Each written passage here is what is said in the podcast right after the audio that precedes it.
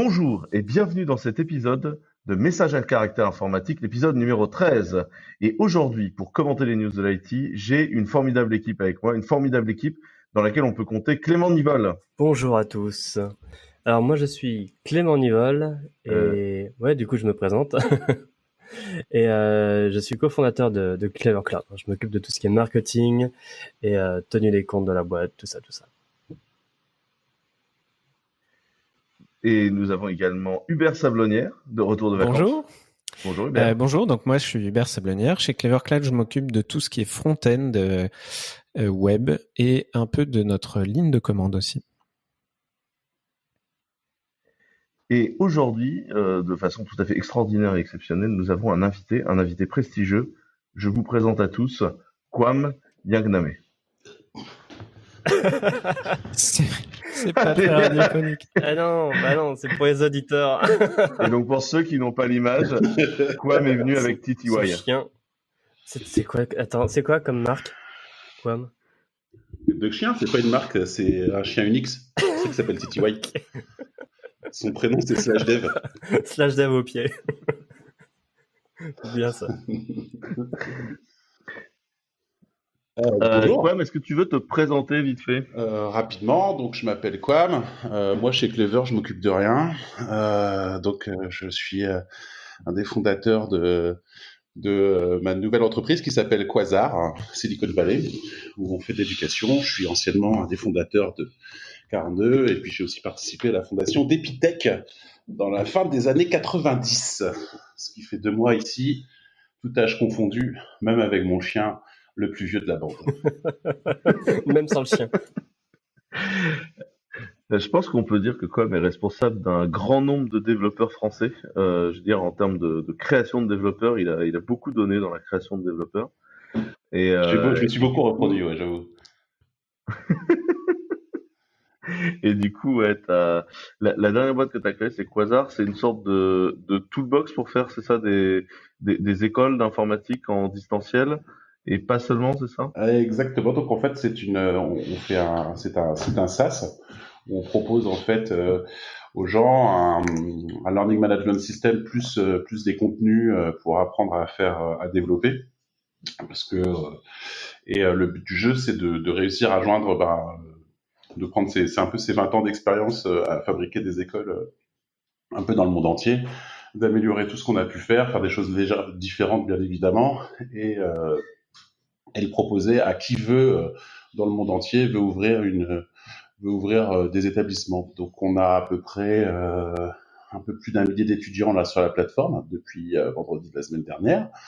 On a débuté, on a lancé le produit en premier test en novembre 2019. On est installé, on travaille avec des partenaires. euh, on est sur les US, bien évidemment. On est sur le Canada, sur le Mexique, sur le Nigeria, sur le Kazakhstan et sur l'Australie actuellement. Et donc, pour ceux qui l'auraient pas compris, Quam vit euh, à SF, en fait. Et donc, on l'a obligé à se lever très tôt ce matin. C'est, euh, mais je devais, je devais nourrir mon chien. Du coup, je me suis quand même levé parce que j'aime bien mon chien. Un titi mon chien. En fait, Titi Way, il est au bout de sa vie, il a des caresses, il est trop content pour ceux qui n'ont pas l'image. bon, je vous propose qu'on commence à dépiler les, les Ouais. infos. La première info euh, qui nous vient, c'est une info, euh, c'est la sortie du Fairphone 3 Plus. Euh, c'est une news peut-être Ouais, hein? euh, c'est bizarrement en fait euh, donc euh, hier Fairphone, société basée en aux Pays-Bas, a annoncé la sortie la sortie du Fairphone 3 Plus. Donc pour ceux qui connaissent pas trop, Fairphone c'est une marque qui fait un smartphone équitable, euh, responsable et modulaire. Donc ils essayent de sourcer un maximum euh, les matériaux depuis euh, euh, bah, des endroits un peu moins euh, crades que ce que font les, les concurrents. Donc que ce soit en termes de, de, de matériaux qui viennent de pays en guerre, en conflit, essayer au maximum de limiter le travail des enfants, enfin tous ces trucs-là. Bien entendu, ils sont ils, ils vont visiter, ils vont Ils- visiter des Ouais, ouais, des, mines.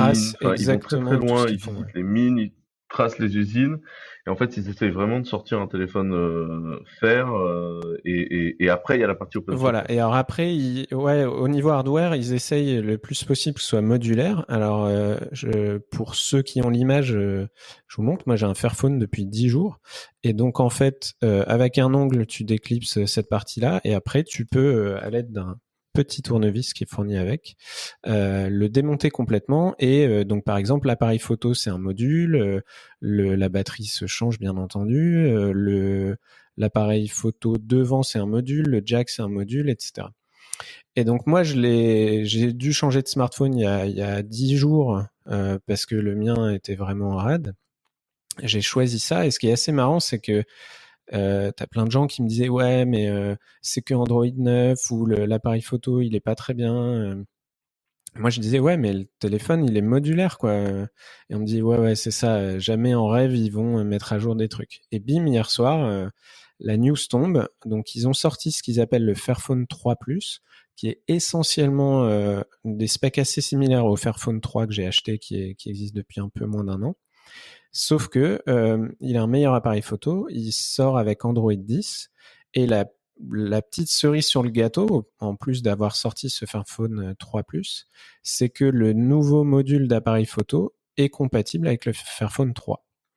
Et donc, euh, pour une somme de, j'ai oublié, je crois que c'est à peu près 60 euros, euh, je peux mettre à jour euh, juste mon appareil photo, faire recycler l'ancien module par un partenaire gratuitement et, et mettre à jour mon, mon, smartphone. Et en fait, on, on, pourra dire ce qu'on veut de cette marque hein, avec le... prix. Si tu compares aux concurrents, euh, bien sûr que tu as des specs euh, moins bien. Euh, le design est très sobre. Moi, c'est ce qui me plaît, mais beaucoup de gens vont dire que c'est moche ou je sais pas quoi.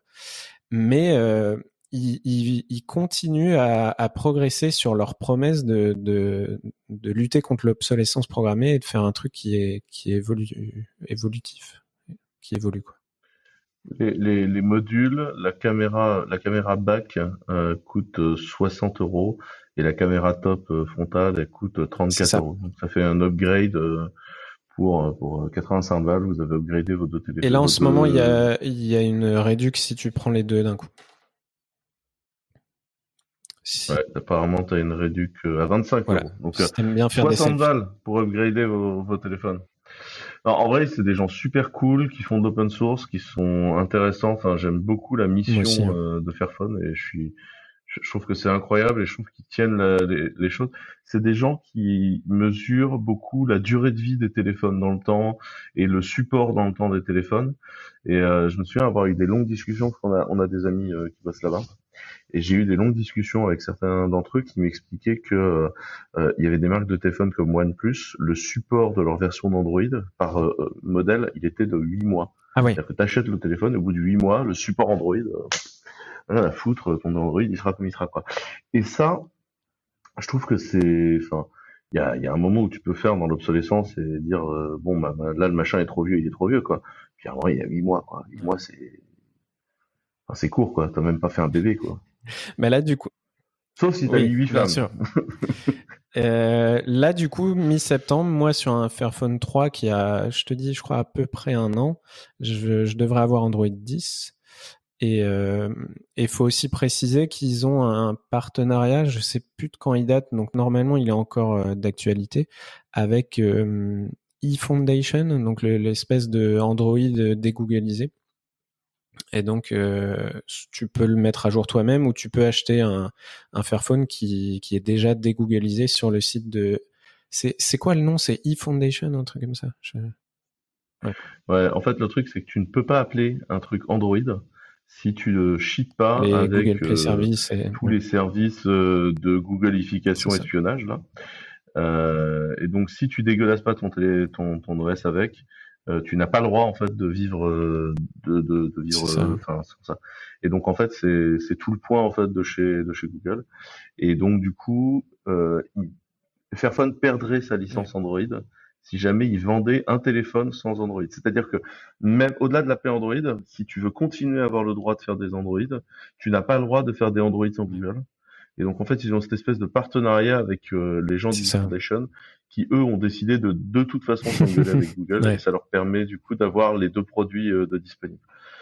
Et c'est encore une fois, c'est les fameux contrats de l'open source Google, Google triomphant où c'est des gens veulent juste améliorer la planète. Exactement. Ils n'ont pas, ils pas moi, j'avais juste une question là-dessus, c'est jusqu'à quel point euh, l'OS eFoundation il est euh, dégooglisé? Est-ce qu'ils ont vraiment réussi à tout virer ou est-ce qu'il y a encore des trucs, euh, des obligations? Non, eFoundation. Il n'y a aucune adhérence je à un pas encore Google. testé, mais ils ont. T'as rien du tout. Ah, t'as vraiment pas. Ça, c'est rien. génial. Ils ont tout, ils ont tout rasé. Je sais pas, euh, quand même, ça te donne, euh, ça, te fait réagir cette histoire de téléphone? Non, mais écoute, c'est sympa. Enfin, franchement, euh, c'est clair que les. euh, Bon, moi, je suis à moitié, je suis à moitié africain, euh, donc euh, je travaille justement. J'ai beaucoup de discussions en ce moment avec la, avec la RDC, donc la République démocratique du Congo, où on trouve, euh, on trouve principalement toutes les mines euh, qui permettent de, de fabriquer, euh, de, de fabriquer euh, aujourd'hui nos composants électroniques. Euh, donc le, le- enfin le marché, il est vraiment, enfin c'est c'est assez particulier. Hein, y a vraiment le, le côté, enfin bon, les mines sont là-bas. Ensuite, c'est principalement des entreprises euh, de l'est de l'Europe hein, qui euh, font la première transformation des composants et ensuite tu as les assembleurs au-dessus, etc., etc. C'est-à-dire que même ce qu'on appelle la Silicon Valley ne fabrique plus de silicone. hein, Oula, oui, ça fait longtemps. euh, sont- Petit moment. Ça fait longtemps. Enfin, entre guillemets, ils fabriquent du. C'est juste des. C'est vraiment des assembleurs, quoi. Donc, c'est des grosses entreprises tchèques, par exemple, qui font, qui font ce genre de choses. Et c'est clair que ça pose de. Ça pose des très très gros problèmes euh, sur ces pays, en particulier en RDC. La RDC, c'est un pays qui est titanesque en taille. Euh, c'est énorme, c'est énormissime. Euh, c'est un pays qui a énormément de, de, de, de problèmes à régler, euh, de, juste de par sa taille, quoi. Enfin, c'est- quasiment, euh, je sais pas quelle taille ça fait par rapport à l'Afrique, mais sans mentir, c'est peut-être un sixième. Enfin, c'est vraiment, c'est vraiment super grand en, surface. Euh, et euh, la partie, la partie est est en conflit euh, avec le Rwanda. C'est là qu'il y a les endroits les plus dangereux du monde aujourd'hui, euh, Goma. euh, Enfin bon voilà, c'est super super super dangereux. On trouve Ebola là-bas, on trouve tout ce qu'on veut. Enfin bon, bref, c'est- c'est- et voilà. Bon bref, donc du coup ouais, c'est c'est vraiment important d'avoir des, des gens qui réussissent à faire ce genre de choses et euh, ça m'intéresse pas mal. hein. Et puis en plus de ça, s'ils utilisent des OS qui effectivement permettent de faire ce que tu as envie de faire sans sans avoir la planète entière au cul, c'est pas mal. Ok, cool. Euh, le lien suivant qu'on a, c'est Jake Archibald qui nous propose un article sur la gestion de versions concurrentielles de sites web. Je suppose que c'est aussi un lien Uber C'est Sablonière, aussi un lien Uber Sablonière. En fait, euh, si on remonte à il y a un peu avant mes congés, il y a un mois, euh, on...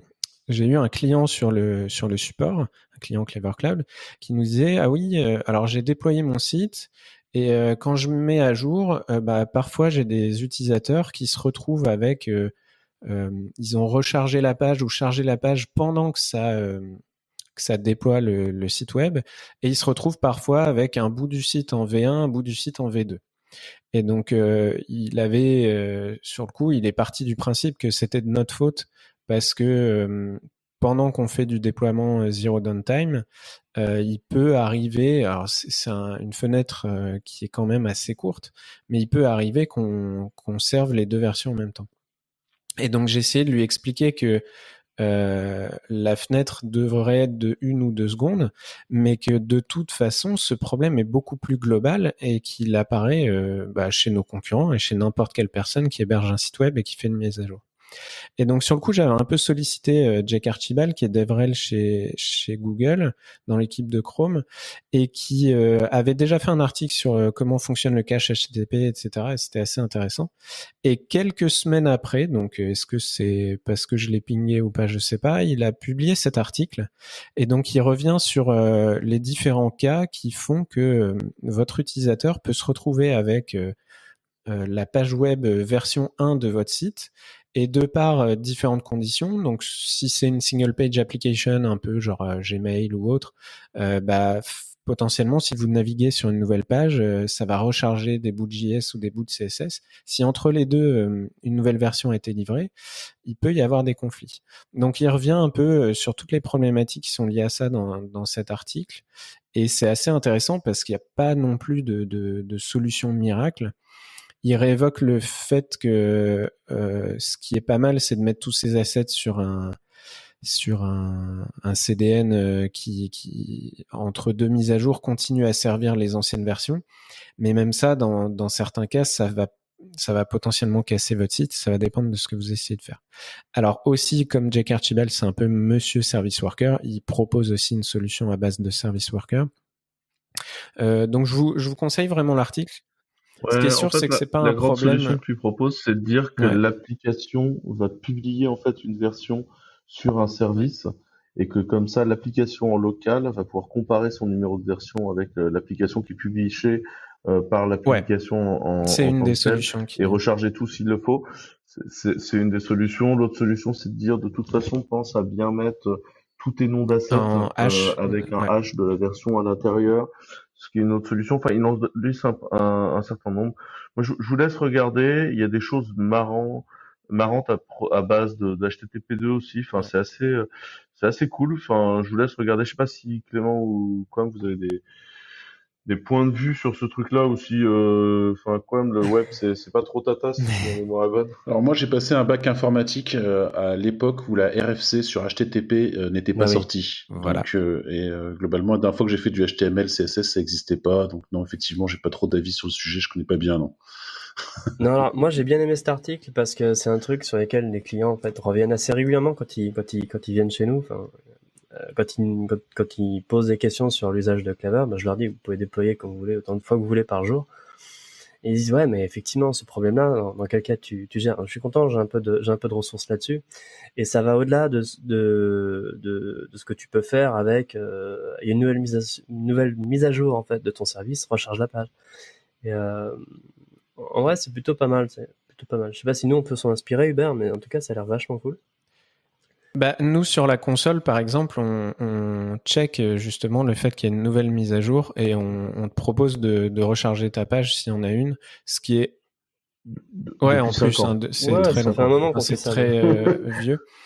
Et c'est, ça peut paraître un peu bourrin, mais c'est ce que font beaucoup de single page applications et, et en vrai, au moins, euh, tu, tu forces pas un rechargement à l'utilisateur, il le fait quand il veut. Et s'il y a un problème, il, a été prévenu quand même qu'il y a une mise à jour. Et euh, chez nous, il y a assez peu d'assets qui sont allés à chercher à droite à gauche. Il y a assez peu de breaking changes dans l'API. Euh, donc c'est pas spécifiquement gênant, mais dans le cas euh, d'usage de la personne en face, ouais, c'était dans, dans, le cadre d'un vrai SaaS. Là, tu peux changer un paquet d'images, tu peux changer un paquet de routes, tu peux changer un paquet de trucs parce que tu n'as pas un produit d'API. Et ouais, c'est pertinent en fait toutes les toutes les astuces. Euh, lisez l'article, il est vraiment très intéressant. Ouais. Je, je, je pense que l'affaire est ouais, pliée. On parle rapidement de Modern Web, parce que après on passe sur la suite. Euh, c'est un blog sur Introducing Modern Web. C'est plus une espèce de compilation de guides, si j'ai bien compris. En fait, Modern, Modern Web, euh, c'est un, un, off, un projet euh, offspring, on va dire, des gens qui a derrière Open Web Component. Donc, ça fait bien un an et demi allez, un an et demi, on va dire, euh, deux ans que le projet existe. Et donc Open Web Components, c'était plein de gens, notamment des, gens de chez ING Pays-Bas, qui bossent sur des web components et qui ont commencé à créer des outils dédiés, euh, des guides, des bonnes pratiques, euh, des configs de lint, de thèses, de storybook, etc.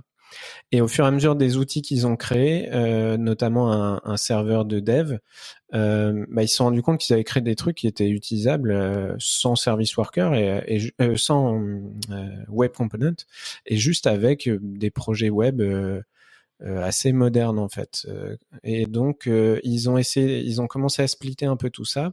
Et donc derrière Modern Web, ils vont regrouper un ensemble de guides et de bonnes pratiques autour de bah, des modules ECMAScript, des trucs comme ça. Et ils regroupent pour l'instant deux outils qu'ils ont bougé, c'est leur test runner et leur serveur de dev. Et le test runner, moi je l'utilise depuis la semaine dernière, je l'ai enfin testé et c'est juste une tuerie, c'est hyper simple. Il y a tu testes avec des vrais browsers headless. Euh, la config est simple et ça marche avec des modules ECMAScript 6 sans les, toutes les bidouilles qu'il peut y avoir avec Jest et avec tous les autres. Et le dev server.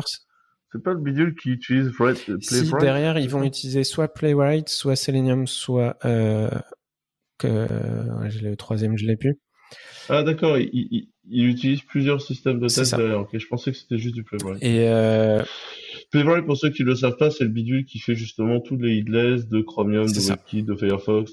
En fait, c'est marrant, ça fait les headless de tout le monde, sauf de Edge, mais c'est ouais. Microsoft. En fait, c'est un peu la suite de, de Puppeteer. Et, euh, et, le dev server, pour ceux qui ont entendu parler de Vite chez euh, Vue.js, c'est le dev server de, de, Modern Web est arrivé avant Vite et, euh, et a fourni bah, le même genre d'expérience de développement où euh, il y a plus un bundler qui, qui, fait tourner ton ventilateur pendant ton dev et euh, on charge quasiment tous les modules ECMAScript sans, sans modification dans ton browser pendant la phase de dev. Donc regardez ce qu'ils font, c'est des gens brillants qui sont hyper intéressants et, qui aident euh, beaucoup dès que vous avez des questions. Et alors, petit shameless plug, il y a un plugin Rollup qui devrait bientôt arriver dans Modern Web qui a été fait par, euh, par Clever Cloud et, et par votre serviteur notamment. Ça arrive bientôt. on est, on est assez, euh, on est assez, com... enfin, on est assez commit dans la dans, tout, dans toute la communauté web component, euh, mais vraiment les web components bien découplés, bien euh, pas nécessairement avec un framework. On fait du lit element direct, on fait des composants très petits. Donc ils sont tous open source et démonstrables dans un dans un Storyfy. Ça, vous pouvez aller voir comment ça fonctionne euh, dans un storybook et, et, vous pouvez aller voir comment c'est construit. Et nous, on est très commis dans cette communauté-là et on est dans une discussion plus ou moins ouverte sur le sujet de façon à faire avancer ces sujets-là. Et c'est c'est une communauté de gens plutôt sympas et, compétents, et notamment en Europe, il y a des gens de chez ING qui sont à fond là-dessus. Je précise ING Pays-Bas. Enfin, j'ai rien contre les gens d'ING ailleurs, mais euh, je sais que c'est des équipes assez séparées, donc je précise. Ok, pas plus d'infos là-dessus? On est bon? Passe à la suite. Donc Chrome euh, nous fait un gros impact euh, de load sur les routes DNS serveurs. Euh, en fait, ils ont rajouté une, fonctionnalité de sécu, c'est ça Alors, c'est pour qu'on explique euh, correctement. Euh, dans Chrome, quand vous tapez un truc dans le l'omnibar, ils appellent ça, je crois? C'est ça. Vous pouvez à la fois taper une URL. Est-ce que si vous êtes consciencieux, vous allez taper https personne fait ça. donc vous allez taper votre, votre domaine potentiellement clevercloud.com, mais vous allez aussi pouvoir chercher la recette de la soupe à la tomate. Euh, spoiler, il faut mettre des tomates et, pas grand chose d'autre.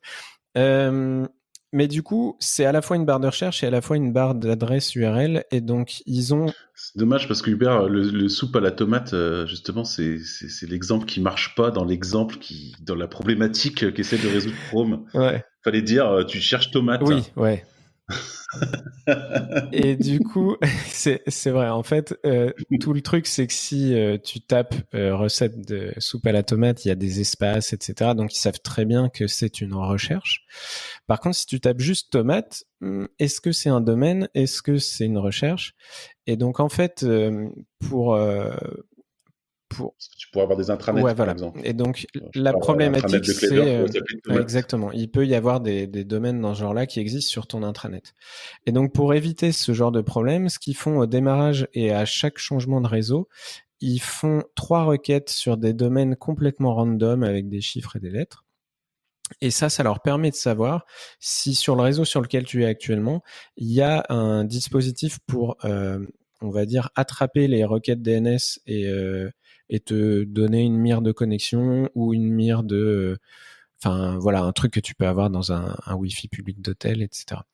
Et donc euh, quand ils font ces donc en faisant ces trois requêtes, ils arrivent la fameuse la fameuse dégueulasserie du portail Wi-Fi captif, sachant que tout ce que vous avez dans un portail Wi-Fi captif est en fait fourni dans la dans la dans la spec Wi-Fi il y a tout ce que vous pouvez vouloir dedans pour le gérer, mais c'était tellement mieux de faire un portail Wi-Fi captif dégueulasse qui va capturer votre trafic DNS, capturer votre trafic HTTP, recharger à la warmat des pages que vous aviez soigneusement choisies, et du coup vous les érasez, et après vous avez 700 onglets de la même page alors que vous, vouliez en fait cet article. En vrai, le portail Wi-Fi captif, mais c'est un drame ce truc, mais qui a eu cette idée?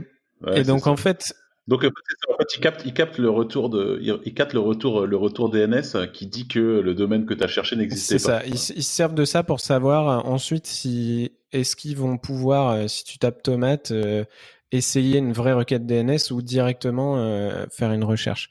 Et donc le truc, c'est que dans la manière dont fonctionne DNS, la plupart des requêtes que tu fais, elles, elles sont servies par ton ton fournisseur d'accès Internet ou, ou un intermédiaire entre les deux, mais ça va très rarement jusqu'au euh, au serveur route en fait. Sauf que là, comme ils envoient trois requêtes random, c'est des domaines qui n'existent pas, personne les connaît euh, dans l'int. Et puis du coup, c'est c'est un TLD. En oui, fait. en fait, ça va jusqu'au au serveur euh, euh, route du TLD. Et euh, Et en fait, euh, du coup, les serveurs root se demandent si est un Exactement. Et donc, euh, dans l'article euh, sur Apic, apic.net là de blog, c'est assez marrant. Il y a un graphe qui montre que la fonctionnalité a été rajoutée en 2010 et que on est passé de d'un, enfin, faut regarder la courbe pour comprendre, mais depuis 2010, le nombre de requêtes qui sont qui viennent de chez donc Chromium pour ce genre de choses a énormément augmenté et donc actuellement sur euh, sur un serveur de VeriSign ou ouais, faudrait revoir l'article, il y a 50% des requêtes DNS servies par ce, ce serveur route qui en fait sont des requêtes euh, random de Chromium pour vérifier si vous êtes derrière un portail captif. Mm. Et en vrai, c'est assez Alors, affligeant. Et, euh, et donc, bah, l'article explique qu'il y a des issues d'ouvertes pour qu'on trouve d'autres solutions. Il, évoque vite fait comment fait Firefox, mais j'ai pas regardé en détail. Mais l'article est vraiment intéressant parce qu'ils reviennent dans les détails techniques de ce que j'ai vaguement essayé d'expliquer. Un scandale.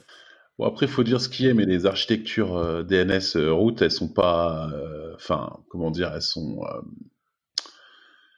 Euh, Enfin, elles sont, euh, elles, sont pas exactement fabriquées. euh, Enfin, c'est des, des, des, des routes serveurs, t'en as des, t'en as des, t'en as des centaines, quoi. C'est-à-dire que t'as pas que. euh, Enfin, euh, globalement, normalement, il y en a un certain nombre. Je sais plus combien c'est, c'est euh, 24, tous. Enfin, je me souviens plus du nombre exact.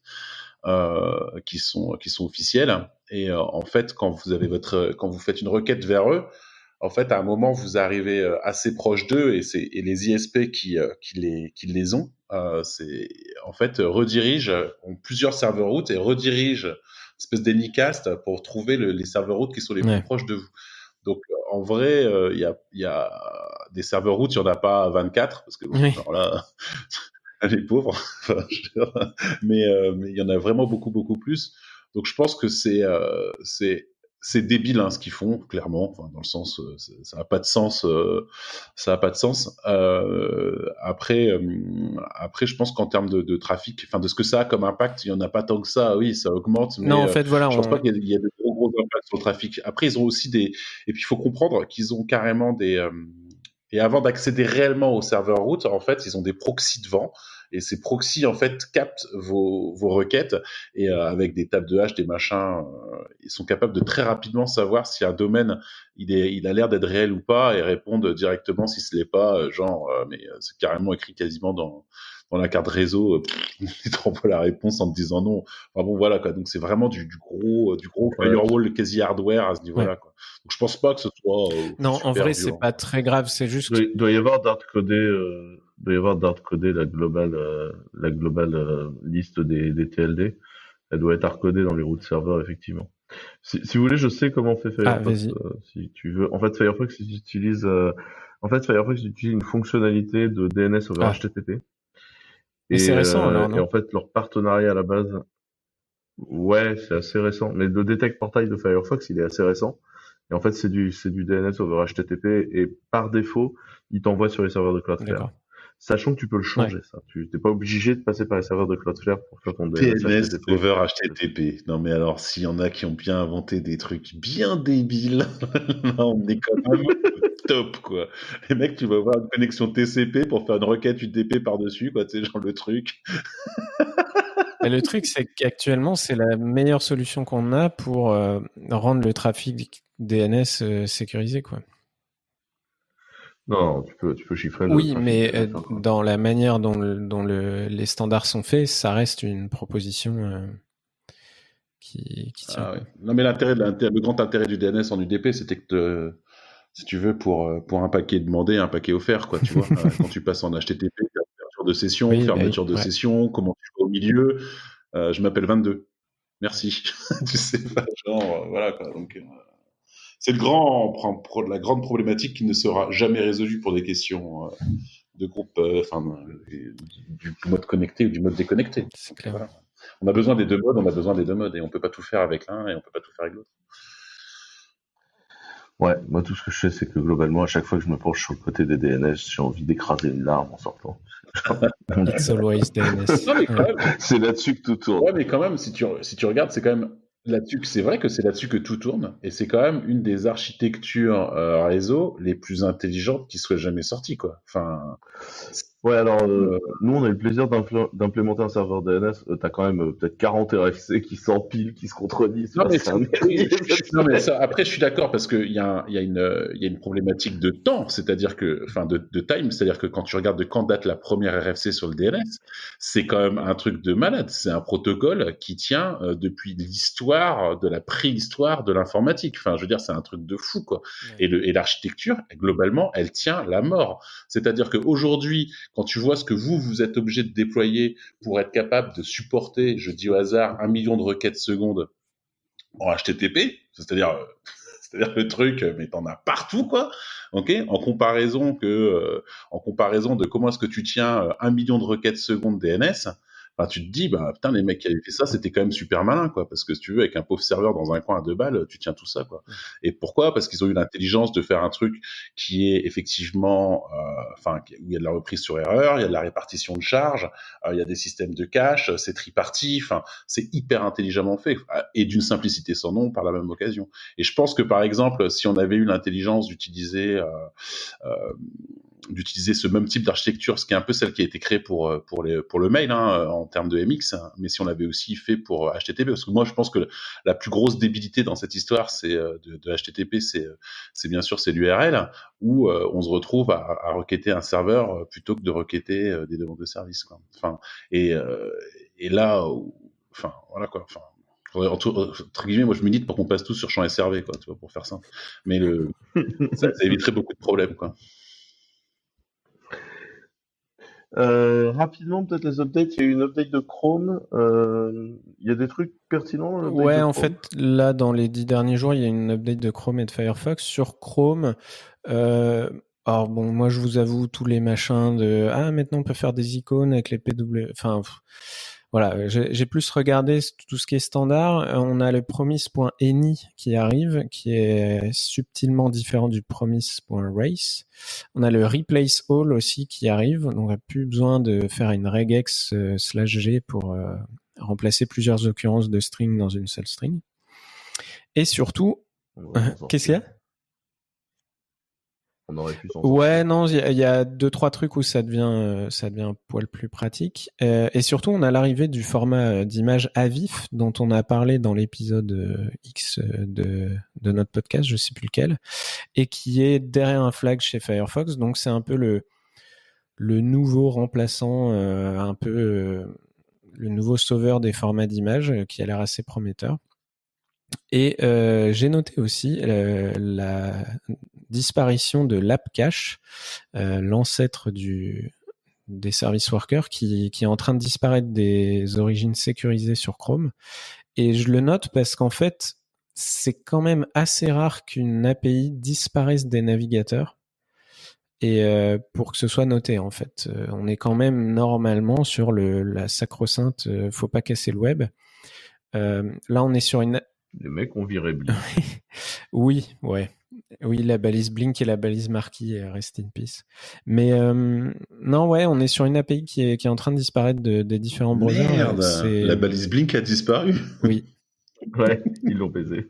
Mais tu, tu peux le réimplémenter assez facilement avec un web component. Voilà, ça c'est côté euh, Chrome. Euh, côté Firefox, c'est pareil. Euh, enfin, c'est pareil. Non, mais il n'y a pas grand chose de fou qui m'intéressait. J'ai noté la propriété CSS Appearance qui arrive enfin sans préfixe. bon, voilà, c'est révolutionnaire, n'est-ce pas? Et non, il supporte aussi un truc qui arrive l'année prochaine officiellement dans ECMAScript, qui est le export étoile as namespace sur les modules ECMAScript. Donc ça, quand vous avez des modules et que vous réexportez, euh, euh, bah, je sais pas moi, module fou, bar et base en derrière un seul module, c'est une syntaxe que vous allez euh, facilement utiliser. Et, euh, et donc là, ça arrive en natif. Ça, c'était pour Firefox.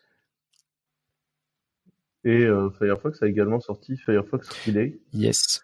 Firefox Relay, c'est une sorte de signing with Apple via Firefox avec une sorte de d'alias d'email aléatoire at relay firefox.com qui redirige vers vos mails, ce qui vous permet de soit buter cet alias-là quand vous en voulez plus, euh, soit de pouvoir flécher qui a vendu euh, votre mail dans une base de mail, etc. et de rester anonyme le plus longtemps possible, que ce soit plus compliqué également pour des pirates qui récupéraient une base de données entière liquée de, de faire le lien entre vous et les informations euh, personnelles, parce que du coup votre mail peut plus être utilisé comme identifiant unique, comme clé. Donc voilà.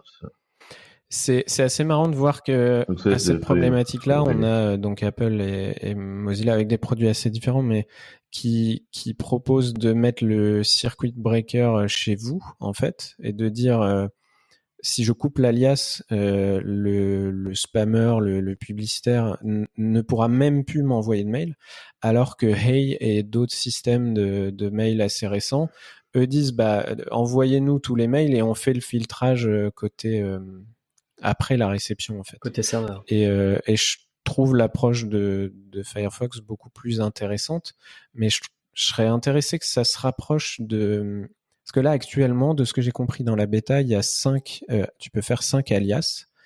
Il y a zéro pricing, il y a rien. Donc moi, si je veux 27 alias, comment je fais? Et c'est surtout, euh, moi, j'aimerais que ça se soit lié à mon gestionnaire de mot de passe en fait. Et donc, je ne sais pas si c'est dans les cartons de One Password et compagnie, mais si moi, quand je crée un compte, en plus de me générer un mot de passe, je pouvais me générer un email et d'avoir un email unique, différent sur chaque service, managé par mon, mon gestionnaire de mot de passe, je trouverais ça euh, trop bien. Donc, si vous ne savez pas quelle startup créer, vous la faites et puis vous me paierez un, coup à boire. non, c'est plutôt pas mal. Je connais les fondateurs de l'Aspace, hein, je, peux, je peux lui en parler. Voilà.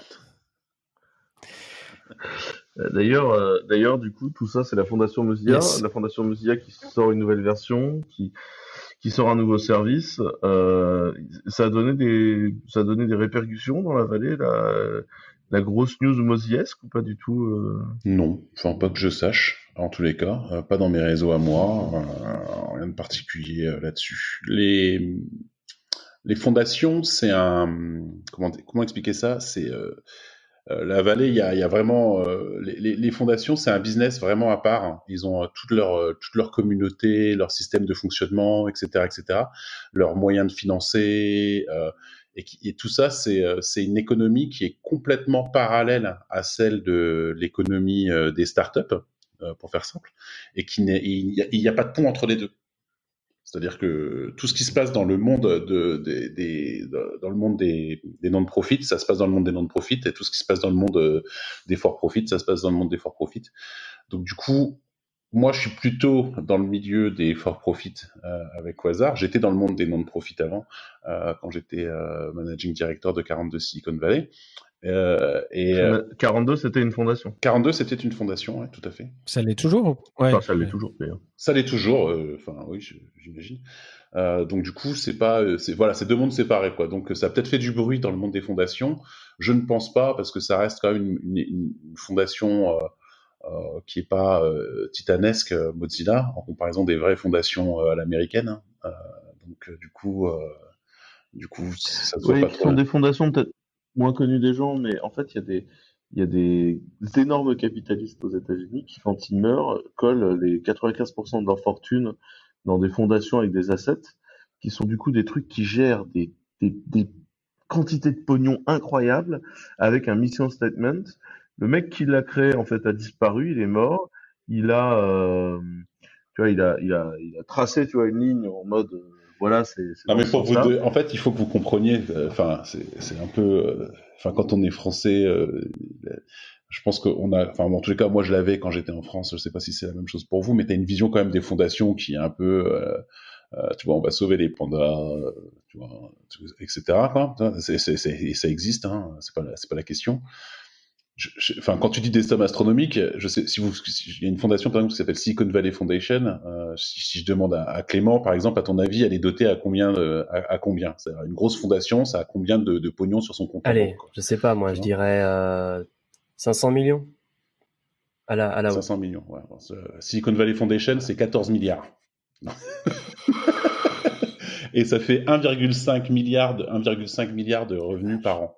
Ok, donc si vous voulez, voilà quoi. Alors attends, juste une question. C'est des fondations solides en fait. L'argent, merci Hubert.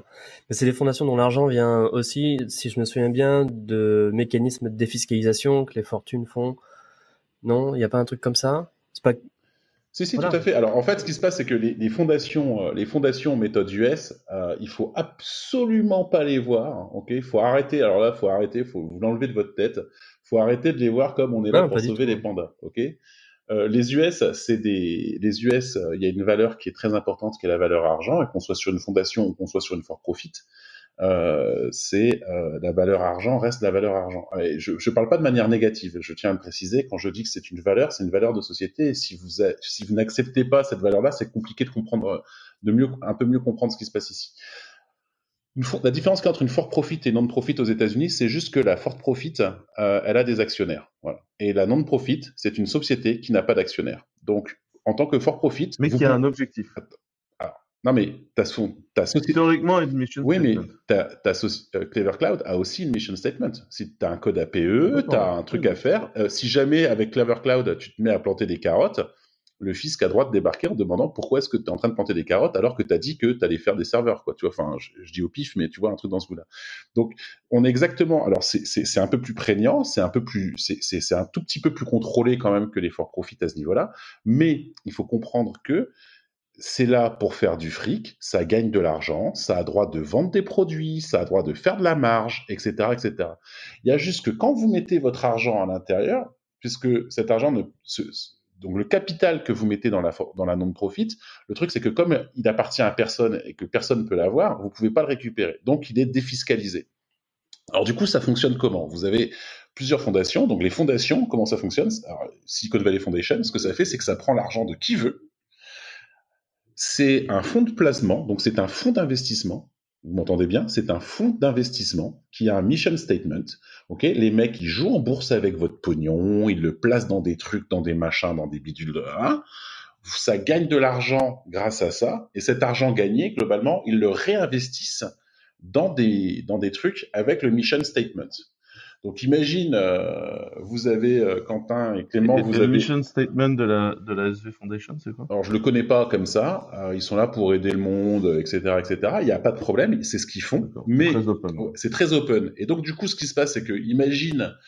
Il faut imaginer, Quentin et Clément, vous revendez Clever pour des milliards de dollars et vous êtes extrêmement riche et du coup vous décidez de vous tailler la barbe, enfin d'acheter un rasoir. Et là, euh, chose absolument. je l'ai taillé cette semaine. et donc, du coup, ce qui se passe, c'est que les, les, cet argent-là, tu vas, que tu as, énormément d'argent, et moi, je monte une fondation, tu me le confies, ok? Donc, moi, je le fais fructifier, je suis un fonds d'investissement, je fais du blé avec, ok? Et toi, après, derrière, ce qui se passe, c'est que mon mission statement, tu vois, il est assez large et intelligent pour que finalement, les gains de ce truc-là, quelque part, tu puisses me dire, écoute, moi, j'aimerais quand même que tu mettes l'argent dans cette cause-là, ce truc-là, ce machin-là et ce truc-là. Ce qui fait que, en fait, c'est juste un, bras armé de tes capacités d'investissement, ok, dans un certain nombre de choses, juste qui sont juste différentes de ce que tu avais jusqu'à maintenant. Mais le résultat, il est le même. Tu vois ce que je veux dire? Quasiment euh, t'as pas de problème. Donc les mecs sont payés des centaines de milliers de dollars pour diriger ce truc-là. À l'intérieur, t'as des systèmes de primes si t'as fait ci, si t'as fait ça. Ouais, là t'avais le salaire de Mitchell Baker à la Mozilla Foundation qui, qui liquait, euh, c'était près de 2 millions. Quoi. Ouais, non, mais tu vois, il y a aucun problème. Tu peux te payer 2 millions dans une fondation, il y a aucun souci. T'as, euh, tu, tu sais que la fondation, par exemple Stanford, pour récupérer les dons, je, crois que j'avais vu les chiffres, c'est euh, c'est un service de euh, tu sais de combien de personnes ils sont à Stanford pour récupérer les dons pour leur fondation? Je crois que c'est un service de 6000 personnes. What? De commerciaux, mec. C'est abusé. Ok, mais il faut, il faut, c'est un véritable business euh, énorme, super bien fait, hyper bien monté. Le premier milliardaire du monde, qui avait eu son fils qui avait été enlevé en Italie dans les années 50, 60, je sais plus quand là. Euh, ce premier milliardaire là euh, en dollars, euh, tout son pognon était dans une fondation. Il était milliardaire, mais tout était dans une fondation. Et il n'y a aucun problème à le faire aux États-Unis. Tu pourrais pas le faire en France, ça ne fonctionne pas de la même façon. Donc si tu veux. Non, en France, les fondations, elles sont sous l'égide de la Fondation de France, etc. Et en fait, euh, il y a un truc, moi, il y a un truc que, il y a des trucs pourris dans le modèle états-unien, mais il y a un truc que j'aime, c'est que tu peux céder en fait à la fondation, par exemple, des parts de boîte, en fait, des actifs qui vont produire de la thune, et comme ça, en fait, t'établis la fondation avec son mission statement sur une espèce de base granitique, genre, allez, vas-y, c'est dans ce sens-là et pour deux siècles, quoi. Parce que, parce qu'en fait, le truc peut être hyper solide, puisqu'en fait, elle a des sources de revenus, elle est carrée et après elle déroule sa mission statement. C'est comme ça que les startup weekends ont commencé. C'était la Kaufman Foundation. Les mecs étaient là pour euh, l'évolution de l'entrepreneuriat par un mec qui s'appelle Henry Kaufman qui est, qui est cané, je sais plus quand, mais c'est hyper vieux. Euh, euh Kaufman, euh, enfin, je vais vous retrouver ça. Et en fait, le... Ah ouais, tu peux faire des. Donc du coup, ils font des fondations qui sont d'une puissance. Enfin, c'est des, des machines quoi. Enfin, c'est monté ce que je qualifierais de à l'américaine, quoi, tu vois. Donc c'est le truc, c'est hyper efficace, ça fonctionne super bien. Euh, il y a voilà, donc c'est tout, c'est vraiment un business, euh, c'est vraiment une, c'est vraiment un business avec euh, ces, ces, ces, ces, centaines de milliards de dollars. Il y a des écoles pour devenir commerciaux là-dedans. Il y a des, il y a des, c'est toute une, c'est tout un, voilà, c'est toute une organisation. Euh, tout le monde a sa fondation, etc. Tu as les fondations familiales, tu as les, ce qu'on appelle les family office, t'as les, enfin, c'est un truc, euh, c'est un truc énorme. Et, as, et par exemple, tu as aussi des entreprises qui font les deux. Donc euh, tu as, d'ailleurs je disais qu'il n'y avait pas de jonction entre les deux, c'est pas tout à fait vrai, mais si tu prends par exemple un truc qui s'appelle Emerson Collective, donc qui est qui a été fondé par par Lauren Jobs, qui est la la, la widow, la, la veuve, veuve, pardon, la, veuve de Steve Jobs, euh, Emerson Collective est capable de fournir les deux. Ils sont capables de faire de la fondation et ils sont capables de, de faire de l'investissement en euh, de faire de l'investissement euh, en VC euh, en VC. Dans le même genre, j'avais vu un reportage qui était fait sur YouTube par euh, une boîte qui s'appelle Data DataGull. ils avaient fait l'analyse en fait de ce qu'était la fondation de Bill et Melinda Gates, qui est aussi une des fondations très connues et euh, qui analysait en fait ce qu'ils faisaient exactement en, Afrique et tout. Et effectivement, toi français, tu te dis waouh, ils vont ils vont euh, ils vont soulever des euh, des verrous pour ils vont sauver le monde. Pour ils vont soulever des verrous pour pour améliorer les choses. Et tu te rends compte qu'en fait derrière il y a tout un mécanisme de pognon dont tu parles qui était qui était assez insoupçonné en fait pour quelqu'un comme comme moi qui a regardé ce truc là. J'ai vu ça l'an dernier et en fait, c'est parce que culturellement parlant, c'est très compliqué. Euh, si tu veux, la relation à l'argent n'est pas du tout la même entre entre les cultures euh, françaises et les, cultures américaines. Mais euh, faire un truc, faire un truc sans argent comme ça pour le principe aux États-Unis, ça, a relativement pas de sens.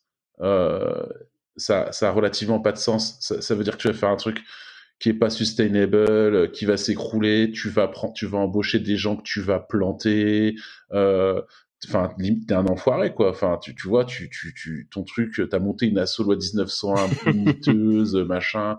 T'as pris t'as pris t'as pris un ou deux assistants t'as pas d'impact. et, puis en fait t'as quasiment pas d'impact parce que t'as pas de thunes. Comme t'as pas de thunes tu peux à moitié pas les payer. Comme tu peux à moitié pas les payer tu, tu crées plus de problèmes que t'en réseau. or, or ce que je dis là c'est que si vous prenez la peine d'aller voir ce qui se passe dans les tribunaux en France et en particulier dans les prud'hommes.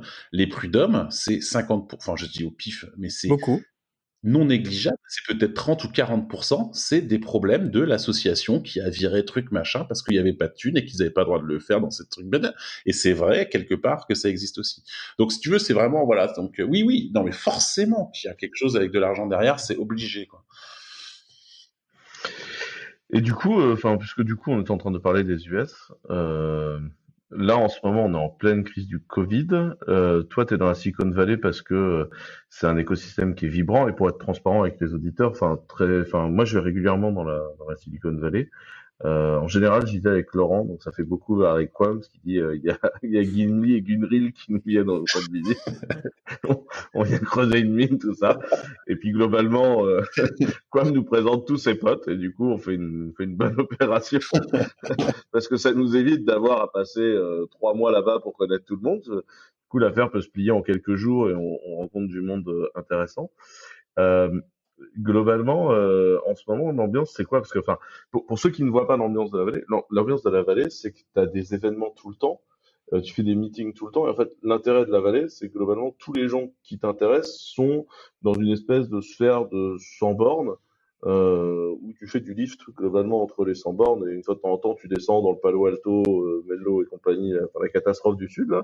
Puis des fois tu es dans la vallée, mais globalement tu passes tes journées et tu passes ton temps à rencontrer des gens, ce qui est pas hyper Covid friendly. du coup, c'est quoi l'ambiance Alors euh, ouais, c'est très bien résumé. Euh, donc je pense qu'une des, enfin il y a quelque chose de très très important dans la Silicon Valley, c'est ta capacité à faire du réseau. encore une fois, c'est quelque chose qui qui, qui est pas incompatible, mais qui est très euh, très spécial euh, quand on est français euh, ou quand on vient.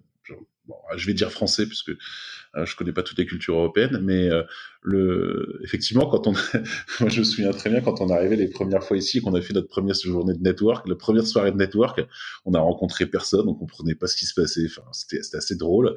Et puis euh, parce que tu as une méthode pour faire du network à l'américaine, et si tu suis pas cette méthode, parce qu'ils aiment beaucoup processer les choses dans ce pays pour tout un tas de raisons, et je pense que c'est en particulier dû à la taille, parce que si tu processes pas, ben ici c'est, ben c'est le chaos quoi, tellement c'est gros. Hein. Faut pas oublier qu'en termes de population, c'est le troisième pays le plus le plus grand du monde. Euh, derrière l'Inde et la Chine. Donc, euh, donc c'est vraiment énorme et euh, ils aiment beaucoup processer et donc tu as des méthodes pour faire du, t'as du méthode, t'as des méthodes pour faire du, du, network. Alors effectivement, une des grandes puissances de la, de la Silicon Valley, c'est de faire du network, c'est de connaître les gens qui connaissent les gens et de pouvoir présenter tes projets, etc., etc. Et moi, ce qui m'intéressait en venant ici, c'était de me rendre compte que avais, tu pouvais rentrer dans ce réseau et, et y participer. Puis la deuxième axe qui m'intéressait énormément, c'était comment monter une boîte, ce que je qualifierais de à la Silicon Valley style, hein, parce que donc pour faire simple, on peut imaginer que tu as autant de manières de monter une boîte qu'il y a de culture dans le monde, et visiblement, euh, enfin, et visiblement les, les, les, les, enfin, dans notre dans notre euh, domaine à nous, qui est plutôt autour de, de, tout ce qui est technologie numérique, etc., etc., il semblerait que les plus grosses se montent à la méthode Silicon Valley. Donc moi, je voulais, je voulais voir, ça voulait dire quoi, euh, comment est-ce qu'ils font les choses. Enfin, ça m'intéressait. Quoi. Donc c'était ces deux axes-là qui m'intéressaient, monter une boîte à, à, la Silicon Valley style, et puis le deuxième axe, c'était euh, des aspects réseau, comprendre comment est-ce que ça fonctionne, accéder à des gens qui sont quand même assez étonnants. Euh, voilà. Et alors du coup, la, bah, la problématique, c'est que bah là, la Valley, elle a perdu un peu 50% de son intérêt, euh, puisque effectivement, on ne peut plus networker. Hein, c'est-à-dire l'autre 50% étant le la météo quand même. et alors, euh, et alors malheureusement là en ce moment, c'est-à-dire que là, tu vois, on vit avec les fenêtres fermées et tout parce que euh, ça a pu le cramer dehors, hein, parce que je sais pas, ils sont en train de foutre le feu à la moitié de la Californie visiblement. Donc euh, autant à Nantes, je pense que vous avez trop d'eau. Euh, à Lille aussi. À Lille aussi. À Lille aussi. Ouais. Autant nous là, on a trop, on a trop. De... ils ont aussi trop de bière. Et euh, donc du coup, euh, genre tu peux découper l'air au couteau là, tu sais. Tu sais quand tu vois ouais Pékin, euh, la ville la plus polluée du monde, tu sais genre ils sont à 150 particules, euh, je sais pas quoi par air micro machin là, toi nous on est à 480. vous vous avez les. genre à côté Pékin, à côté Pékin c'est la Côte d'Azur, tu sais. Vous avez vos pneus qui fondent sur la route. Ouais, non, c'est ça. Donc du coup, euh, voilà. Bon, bref, euh, tout ça pour dire que ouais, donc niveau réseau, c'est un peu, euh, bah, clairement, c'est foutu quoi. C'est-à-dire qu'il y a, on voit des tentes. Alors là, je vais participer à un truc, ça va être assez intéressant. Là, je suis invité dans un truc de, un truc de réseau assez haut niveau, et on va voir comment ça va se passer. Mais tout ça, ça doit se faire en Zoom. Enfin, c'est pas, c'est pas, enfin, en Zoom, en, en vidéoconf, quoi. Tout ça, c'est pas très très friendly avec les capacités à faire du social. Et je pense que ça va être une des grandes, une des très très grandes leçons du, du Covid. Ça va être comment est-ce qu'on va réussir à fabriquer des liens sociaux euh, en, en, vidéo quoi. Euh, on sait que c'est possible de fabriquer des liens sociaux euh, virtuels, en particulier quand on voit ce qui se passe dans les jeux vidéo, les communautés Fortnite, CS à mon époque, Quake, Ikari Warrior. mais je pense que voilà, donc il y a des choses qui existent, c'est sûr, mais là aujourd'hui on sait bah, pas très bien. faire des nouveaux process. C'est vrai que la Silicon Valley là, c'est un petit peu compliqué quoi. C'est, euh, enfin, je, pense que ce qui se passe beaucoup, euh, moi, de ce que j'ai constaté, c'est que tu gardes très bien tes relations que tu connais bien, voire tu les approfondis, parce que du coup, tu as des espèces de meetings d'une heure sur euh, sur Zoom où c'est assez facile en fait. Par contre, créer des nouveaux contacts, euh, c'est plus compliqué. Tu as tous les contacts de sérendipité par événement, alors là, t'es niqué. Alors clairement, euh... non mais c'est clair. Après, c'est pour ça, moi, je, enfin, enfin, moi j'ai fait le. Enfin, moi j'ai eu la chance de pouvoir fabriquer un très bon réseau en étant ici. Euh, donc du coup, ce réseau-là, moi je l'ai toujours. Je, enfin, je, je, discute avec des gens qui sont CEO de boîtes, de machin, qui sont VP trucs chez Apple, chez chez chez chez, des devs, enfin tout ce que tu veux. On, on, continue à se contacter, il y a aucun problème, on se parle. on aimerait bien pouvoir boire une bière de temps en temps, ce serait un peu plus cool t'es invité chez lui, t'es dans le jardin avec une table de 4 mètres entre les deux, Bon, c'est moins drôle, mais bon, au moins on se voit, on discute, on fume un cigare, on, boit un whisky, mais euh, le, le, après, c'est pas euh, effectivement, enfin voilà, donc ces contacts-là, tu les as. Donc moi, je les garderai, je pense, pour le reste de ma vie. Euh, J'ai pas de problème là-dessus. Et puis après, pour en créer des nouveaux, c'est un peu plus compliqué. Donc les, ils continuent à t'introduire chez des gens et tout, mais tu sens que t'as pas le même. Tu, enfin, de mon point de vue, en tous les cas, je sens que j'ai pas le même lien avec eux. C'est pas pareil. Ouais. Bon bah écoutez, à propos d'histoire de, lien, peut-être, euh, il y a trois jours, c'était l'anniversaire de la création de Linux. Le, le, message de Linus Torvald qui disait aux gens qui utilisaient du Minix, euh, ah au fait, euh, j'ai joué à ça, euh, c'est c'est c'est un tout petit projet, c'est juste un toy, ce ne sera jamais le grand truc qui est venu. et ben c'était le 25 août 91. Et donc euh, Linux continue à, vieillir et, et, prendre de l'âge. Et à ce moment-là, c'était un petit projet euh, tout mimi. Et, et, maintenant, ça power la majorité euh, des serveurs du monde très largement. Et tous les téléphones Android avec une surcouche discutable. Donc voilà, c'était c'était le petit côté anniversaire. Du coup, 19 ans? Et du coup, euh, ouais, c'est toujours pas l'année du Linux desktop, si? C'est cette année? C'est l'année prochaine, je crois. C'est l'année du Linux. Ah, c'est cette année. Non, non, cette année, c'est l'année du Linux Desktop. Je, je, je, referai la déclaration si tu veux. La, déclaration est tous les ans début début janvier. Je refais cette déclaration là que c'est l'année du Linux Desktop. Donc, euh, prochaine déclaration janvier 2020. Notre petite marotte, hein, t'inquiète pas quoi. Ouais. moi, je vois, je vois, des gens qui pensent à IPv6, mais euh, tous les ans, pareil. Et eh oui, c'est l'année de l'IPv6. Non, mais attends, à un moment, l'IPv6, ça va arriver. Oui, non, mais c'est sûr. Ah non, mais tu vois, c'est comme le mec qui, tu vois, c'est que, c'est comme le mec qui est tout le temps malade sans l'être. Un jour, il tombe malade, il dit, ah, ouais, je moi, je pense plutôt qu'ils vont nous faire une PHP, en fait. On va passer d'IPv6. Non, on va aller directement IPv7. On va oublier IPv7. IPv7. Alors, ça risque d'être plutôt V8, mais, euh... bah, écoute, déjà, on l'a fait pour V20, tu vois. Parce qu'en fait, euh, dans, dans, le, dans, le, dans, IP, les versions, euh, les versions impaires sont les versions de test. Ouais, c'est ça. J'avais retenu ça en cours, mais ah, oublié, c'était il y a 10 ans et on je sais pas si déjà. Euh, ouais. Ah non, mais t'inquiète pas, moi j'étais en cours il y a 30 ans, on nous le disait déjà aussi. Hein. Tu sais, les couches ISO et tout, c'était génial. Ouais. Hein, ça, appris, hein. ça sert à rien, mais euh, tu comptes les apprises. Et je, je, je, profite de la célébration Linux pour vous dire que euh, il y a un nouveau driver NTFS sous Linux qui est libéré par les mecs de Paragon Software. Et en fait, c'est ceux qui font le le produit payant euh, pour faire du Linux, du, du NTFS sous Mac depuis ah des années. Donc, euh, c'est des gens très sérieux sur le fait de fournir du NTFS qualitatif sur Unix qui s'y sont collés. Et donc, peut-être que le driver NTFS va être de qualité. Et euh, dans l'intervalle, il y a un driver BetterFS de qualité euh, pour Windows. Et du coup, euh, je, je, vous pouvez même booter une partition Windows en fait sur du BetterFS si vous voulez à présent. Donc voilà, c'était le petit point système de fichiers, ce qui est, ce de moins en moins. C'est quoi déjà N'empêche que je me souviens de ma première install de Linux. Hein. C'était il y a longtemps. C'est quoi déjà BetterFS, Quentin? C'est le système de fichiers un peu par défaut, je dirais maintenant, de, de Linux. Euh, c'est le futur de XT4. Ah, Et c'est un. C'est pas basé sur anciennement ZFS Non. Non, c'est pas basé dessus. Ça reprend, des, concepts, des concepts de ZFS.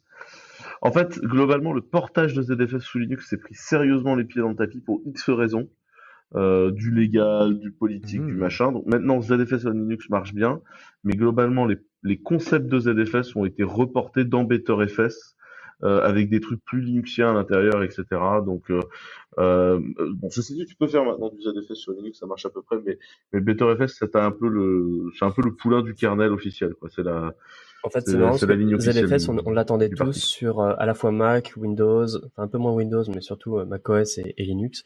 On l'a jamais vu arriver. On, on s'attendait à ce que ce soit incroyable. Et le, le projet s'est tellement pris les pieds dans, dans, dans le tapis que c'est marrant. On, a, on voit APFS d'un côté. C'est Sun Ouais. Microsystem en fait qui s'est. En fait, c'est Sun Microsystem qui s'est pris les pieds dans Quand t'as codé Slolaris dans ta vie, euh, Voilà. forcément, euh, t'as- pas que bonne réputation. Quoi. Bon, ensuite, Euh, à propos de bonne réputation, parlons des Russes. Ouais. Euh, donc du coup, il y a un, un Russian hacker qui a essayé de voler de ouais, la t'as data. un jeune euh, russe de 27 ans qui a, qui a essayé de, de rentrer en contact avec un employé de- d'une usine de Tesla aux US, euh, qui était également cet employé russophone. Et euh, le type s'est pas fait avoir, il a préféré aller euh, voir directement le, je crois que c'était le FBI dès le début. Ouais, c'est le FBI. Ouais, voilà, pour aller euh, pour aller dénoncer le truc. Donc, ce qui fait qu'ils ont pu en fait euh, avancer dans le processus de piratage, mais sous couvert du FBI qui observait l'opération, et ils se sont rendus compte que le truc était quand même assez gros. Donc, euh, l'idée était de mettre en place un ransomware chez chez Tesla. Donc, je trouvais ça euh, hyper flippant au début parce que je me disais qu'il fallait euh, qu'il fallait éventuellement payer un Bitcoin pour pouvoir freiner euh, quand tu étais dans ta bagnole. Mais non, non, non. En fait, l'idée était de de C'est dans l'usine ou c'est sur les voitures? C'était dans l'usine en fait. C'était c'était dans l'usine. L'idée était de Voilà, l'outil de prod, récupérer est documents déjà- confidentiels et puis euh, faire un peu de thunes. Il y a un, alors je vous invite à lire l'article euh, qui sera dans les show notes, mais euh, il y a un paquet d'infrastructures qui a été mis en place pour mettre en place ce truc. Et après, je crois que c'est équivalent de 200 000 dollars de R&D pour des pirates, c'est quand même assez énorme pour mettre en place ce truc-là. Une méthode qui était assez euh, assez vénère. Euh, du coup, ouais, on est passé pas pas loin d'un d'un truc qui aurait pu faire mal à la boîte, quoi, à Tesla. Et j'ai fini. Cool. Vous avez Euh, visité l'usine Tesla hein, déjà Hmm Vous avez déjà visité Tu l'as visité toi? Moi, j'ai visité. Il y a- Elle est finie Il y a un- moment, c'était énorme. Les... Donc, tu te balades, bon, ah, c'est les Américains, hein, donc, euh, les mecs, c'est la plus grosse usine du monde avec les plus gros robots qui font les plus grosses voitures, qui vont le plus vite. Les sont- meilleurs, des meilleurs, des meilleurs, des meilleurs. Et Donc, j'étais avec, avec un collègue français, et puis euh, il y a un moment, les mecs, ils nous expliquent. euh, donc euh, là, vous, allez voir euh, deux robots, euh, un qui s'appelle Hercule et l'autre qui s'appelle je sais pas quoi. Donc ils ont des noms. pourquoi? Parce que c'est les, robots les plus puissants. Enfin, c'est les bras automatisés les plus puissants du monde. Et, euh, et donc en fait, t'es dans un petit train, euh, dans un couloir, quoi, tu vois, un petit train électrique. Là, je suis dans un couloir, genre, euh, tu vois, euh, visite de visite des buts de Chaumont pour touristes. Là. Et euh, Ça, ça c'est un truc qui est vrai. C'est genre si en France on pouvait faire visiter les industries. Mais les gars, vous imaginez même pas ce qu'il y a de cool en industrie. Ah, en Ah tu m'étonnes. Alors qu'aux États-Unis, les mecs sont fiers de leur industrie. tu vois. Enfin bref, c'était Ah ouais. parallèle. Non, et puis il y a concours de c'est qui qui a la plus grosse, quoi. hein. Parce que c'est qui qui qui a la plus grosse, c'est quand même un sujet hyper important ici, quoi. Donc, euh, et donc, à un moment, on était avec notre collègue français, puis euh, tu vois un des robots comme ça, tu vois, tu tu vois, gros bras énorme, là, et t'en as un qui fait comme ça, qui chope une, une Model X euh, qui est un peu euh, tout, en, tout en squelette, à moitié monté, quoi, qui la prend comme ça, qui la monte au-dessus du couloir, tu vois, et qui la pose sur un, ben, qui la pose sur, une, sur des grilles au-dessus du couloir, tu vois, et puis t'as un autre bras qui arrive, qui l'attrape et qui la pose de l'autre côté, et puis elle continue dans la chaîne, quoi. Et t'as tout le monde qui fait, waouh, t'as énorme et tout. Et tu sais, là, t'as deux Français, tu sais, on se regarde, on dit, mais pourquoi ils la font pas juste traverser hein? Et t'as l'autre qui dit, monsieur, j'ai une question, ouais, pourquoi vous faites pas juste traverser la bagnole? Puis tu sais, t'as l'américain, il le regarde. Non, mais donc les plus gros bras du monde T'es en train de casser l'ambiance, ouais. Bah, Sinon, j'avais plus simple, hein, euh, deux skateboards, enfin, je me comprends. Ah bon, bref, c'était super drôle. Ceci étant dit, by the way, ouais, on avait envoyé, on a envoyé des jeunes euh, codés dans le, qui sont sortis de, de, Silicon Valley, qui sont allés euh, coder dans l'autopilote euh, en tant que stagiaires. hein. C'était euh, bien cool, quoi. Enfin, pour eux, euh, c'était quand même assez énorme, quoi. Les mecs ils s'en sont retrouvés assis. Il y en a un, il raconte une histoire, il s'est retrouvé assis à un bureau. euh, Il y avait Elon Musk qui s'est pointé à, il bossait à trois bureaux de lui, quoi. Il était complètement tétanisé, gamin. Qu'est-ce que je fais, qu'est-ce que je fais, qu'est-ce que je fais? Bah, Déjà code, hein, et puis on verra pour la suite. Moi, je trouve que c'est intéressant ce genre d'affaires euh, de piratage aussi parce que ça prouve bien que le piratage a complètement changé d'usage. Aujourd'hui, c'est un business, c'est un business mafieux, c'est un business euh, délictueux de gens qui sont juste là pour taper la thune et qui sont prêts à faire des gros investissements pour faire un coup, quoi. C'est juste, euh, c'est Ocean's Eleven mais sans la classe, quoi. Donc, euh, c'est vraiment juste un business délictueux et ça a beaucoup changé de visage. C'est plus du tout les, les, les petits actes de je suis le plus intelligent. La grande époque de, c'est vraiment de Kevin Mitnick, c'est la c'est mafia. ça? quoi. Bah, et puis même, tu as plein de, de contractors euh, qui sont des, bah, des gens en costard euh, très. Qui, qui, qui sont en fait des hackers, mais ils sont très bien payés, ils, ils fonctionnent exactement comme n'importe quel indépendant, sauf que, bah, comme c'est des activités illégales, euh, ça fait vite des chèques euh, et des factures Ouais, qui sont assez élevées. Le truc qu'il faut aussi qu'il faut que vous compreniez euh, là-dessus, c'est que les, les débuts du net, si tu veux, les, les hackers, euh, c'est plutôt des gens qui sont, euh, enfin, c'est des borgnes dans le milieu, dans le monde des aveugles. hein. C'est-à-dire que Mm. il faut, il faut, enfin, vous avez pas connu, mais euh, euh, il y a une époque, euh, par exemple, euh, SSH, ça n'existait pas. Ok, euh, ça n'était pas. Ok, donc à l'époque, on se loguait On faisait du telnet. on se loguait avec des, des commandes comme, euh, comme Telnet. Il y avait même mieux, il y avait une, une, une commande qui s'appelait Airhost. Et euh, pour pouvoir te loguer sur la machine, euh, sur, pour pouvoir te loguer sur la machine distante, euh, sans taper le mot de passe, tu pouvais ajouter, tu pouvais ajouter des, des trucs genre plus et plus l'adresse IP de la machine from, si jamais tu voulais ajouter un peu de sécurité. Ok, et ça suffisait pour pouvoir te loguer en route sur la machine en remote. Impossible de deviner l'IP de la machine, ça, c'est évidemment. Ah, ah, ah bah non, impossible. Euh, surtout que tu vois, personne savait forger un paquet à l'époque. Euh, la IP cap, ça n'existait pas. Donc à l'époque, on était obligé de la recoder nous-mêmes, ce qui était euh, parce que tu vois, sinon on pouvait pas lire les IP des autres. Il y avait euh, où, tu, où tu vois des choses du genre, euh, on n'était pas sur euh, sur RJ45 et on n'avait pas de switch. Les switches, ça n'existait pas. On ne travaillait que sur des hubs ou avec du BNC, donc un câble qui pouvait Comme si tu fais du cube, hein. Comme si tu fais du cube. Tu transformes tous tes switches en hub. Ils savent pas faire de réseau dans le cube. Du coup, t'as as tout, un- tout- tous tes switches le mettent à jouer des hubs.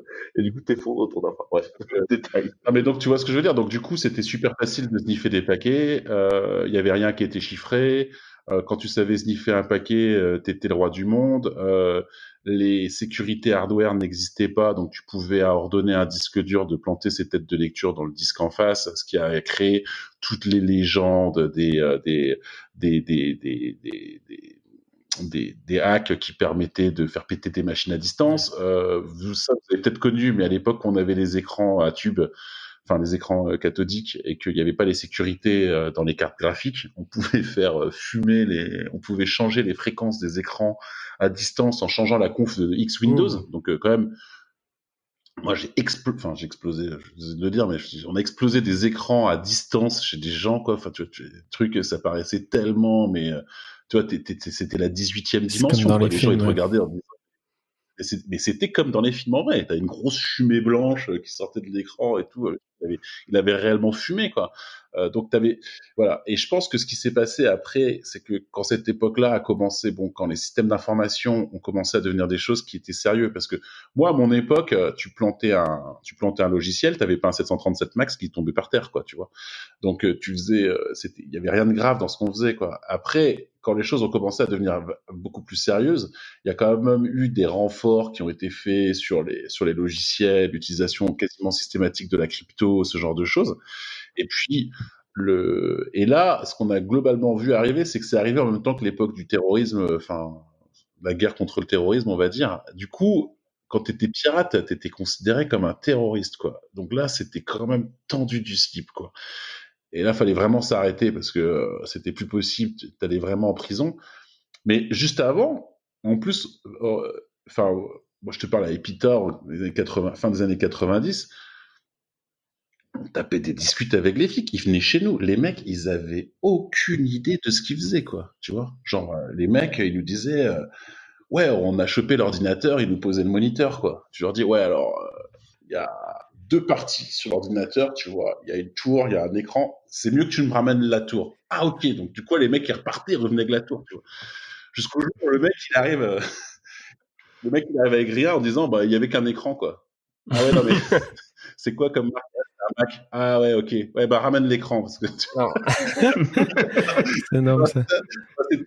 Non, mais c'est tout ça, ce que je te dis là, c'est des histoires c'est véridiques. T'avais, euh, avais les policiers qui se pointaient euh, fin des années 90 à Epita, euh, ils montaient, euh, ils venaient nous voir dans ce qu'on a dans le fameux bocal, et les mecs ils nous disaient mais euh, ouais on a tel mec et tel mec à chasser, on faisait track sur internet et tout, enfin track sur internet, faut voir ce que c'était qu'internet à l'époque, hein. on avait une des plus grosses connexions de Paris, on avait une 2 mégas. Euh, tu vois, Ouais. donc, euh, Puis Internet, on était 8 aussi. Ah, c'est bien. donc, euh, tu, donc tu vois, t'avais plein de trucs comme ça, t'avais, euh, euh, tu vois, et, et- et du coup, voilà. Et après, je pense qu'effectivement, maintenant, je pense que c'est quand même super, enfin, c'est devenu quand même super compliqué. Enfin, je, je, enfin, je, moi, je me suis plus trop intéressé, mais je pense que c'est, c'est vraiment devenu de plus en plus compliqué de réussir à, à, à faire des choses un peu évoluer en termes de piratage. Bon, à la base, euh, des trucs de merde, ton site est pourri, euh, des injections, des machins et tout, bon, euh, souhaite, mais je te parle pas de ça, des trucs un peu avancés, c'est quand même devenu super compliqué. Enfin, tout est de plus en plus protégé, euh, seul mur. Ça, ça dépend en fait, les gens sont nuls toujours, et puis après la racine du hacking, C'est- ouais, le social engineering, et ça, ça marche toujours. Même en fait. plutôt bien. Le social engineering, euh, Mais Ça marche très le bien. social engineering, franchement, à une époque, t'en avais pas besoin. Trucs, c'était open bar, quoi. C'était juste l'accès à la connaissance qui était un peu plus restreint aussi. T'avais un serveur de mail, mec. Le, le serveur de mail, le seul au monde, ok, c'était SendMail. Tu vois, Ouais. déjà, là, ça commence. C'est parti. Le seul serveur DNS, c'était Bind. Alors, une fois que tu as les mails et, le DNS, ce qui prenait à peu près, grosso merdo, une bonne vingtaine de minutes, tu vois, bah, c'est fini, quoi. Tu vois, enfin, je veux dire, un truc, euh, quand même, la plus grosse merdasse jamais codée entre Bind et, et SendMail. Enfin, de ce que je connais, hein. après, peut-être qu'il y a des trucs nouveaux qui sont sortis. Je crois que vous avez un truc genre WordPress de genre. Mais sinon, tu vois, enfin, les trucs, euh, ça, ça- c'était, c'était, c'était open bar, quoi. T'avais zéro social engineering. T'avais même pas besoin, quoi. C'est méchant de taper sur WordPress, c'est simple, c'est tellement simple. Je sais pas. Non, mais, non, mais attends, on va continuer à exploiter ces capacités méchantes. Le level de troll Euh, est haut. Mais moi, je troll pas. Je rappelle, a- a- était dans le cadre d'Epitech. Je rappelle, il a monté 42. Aujourd'hui, il gère une boîte d'éducation. Si je te dis que Ionis, donc Ionis, c'est la maison mère d'Epitech, ils viennent Le niveau de d'acheter troll, on avait prévenu qu'il serait haut. Un quoi commentaire? Euh, moi, j'ai Moi, je pense que c'est très bien pour les anciens de Supinfo qui étaient un peu malheureux tout seuls à Nantes avec leur grosse barbe. Ah, c'est gentil, voilà. Je sentais venir.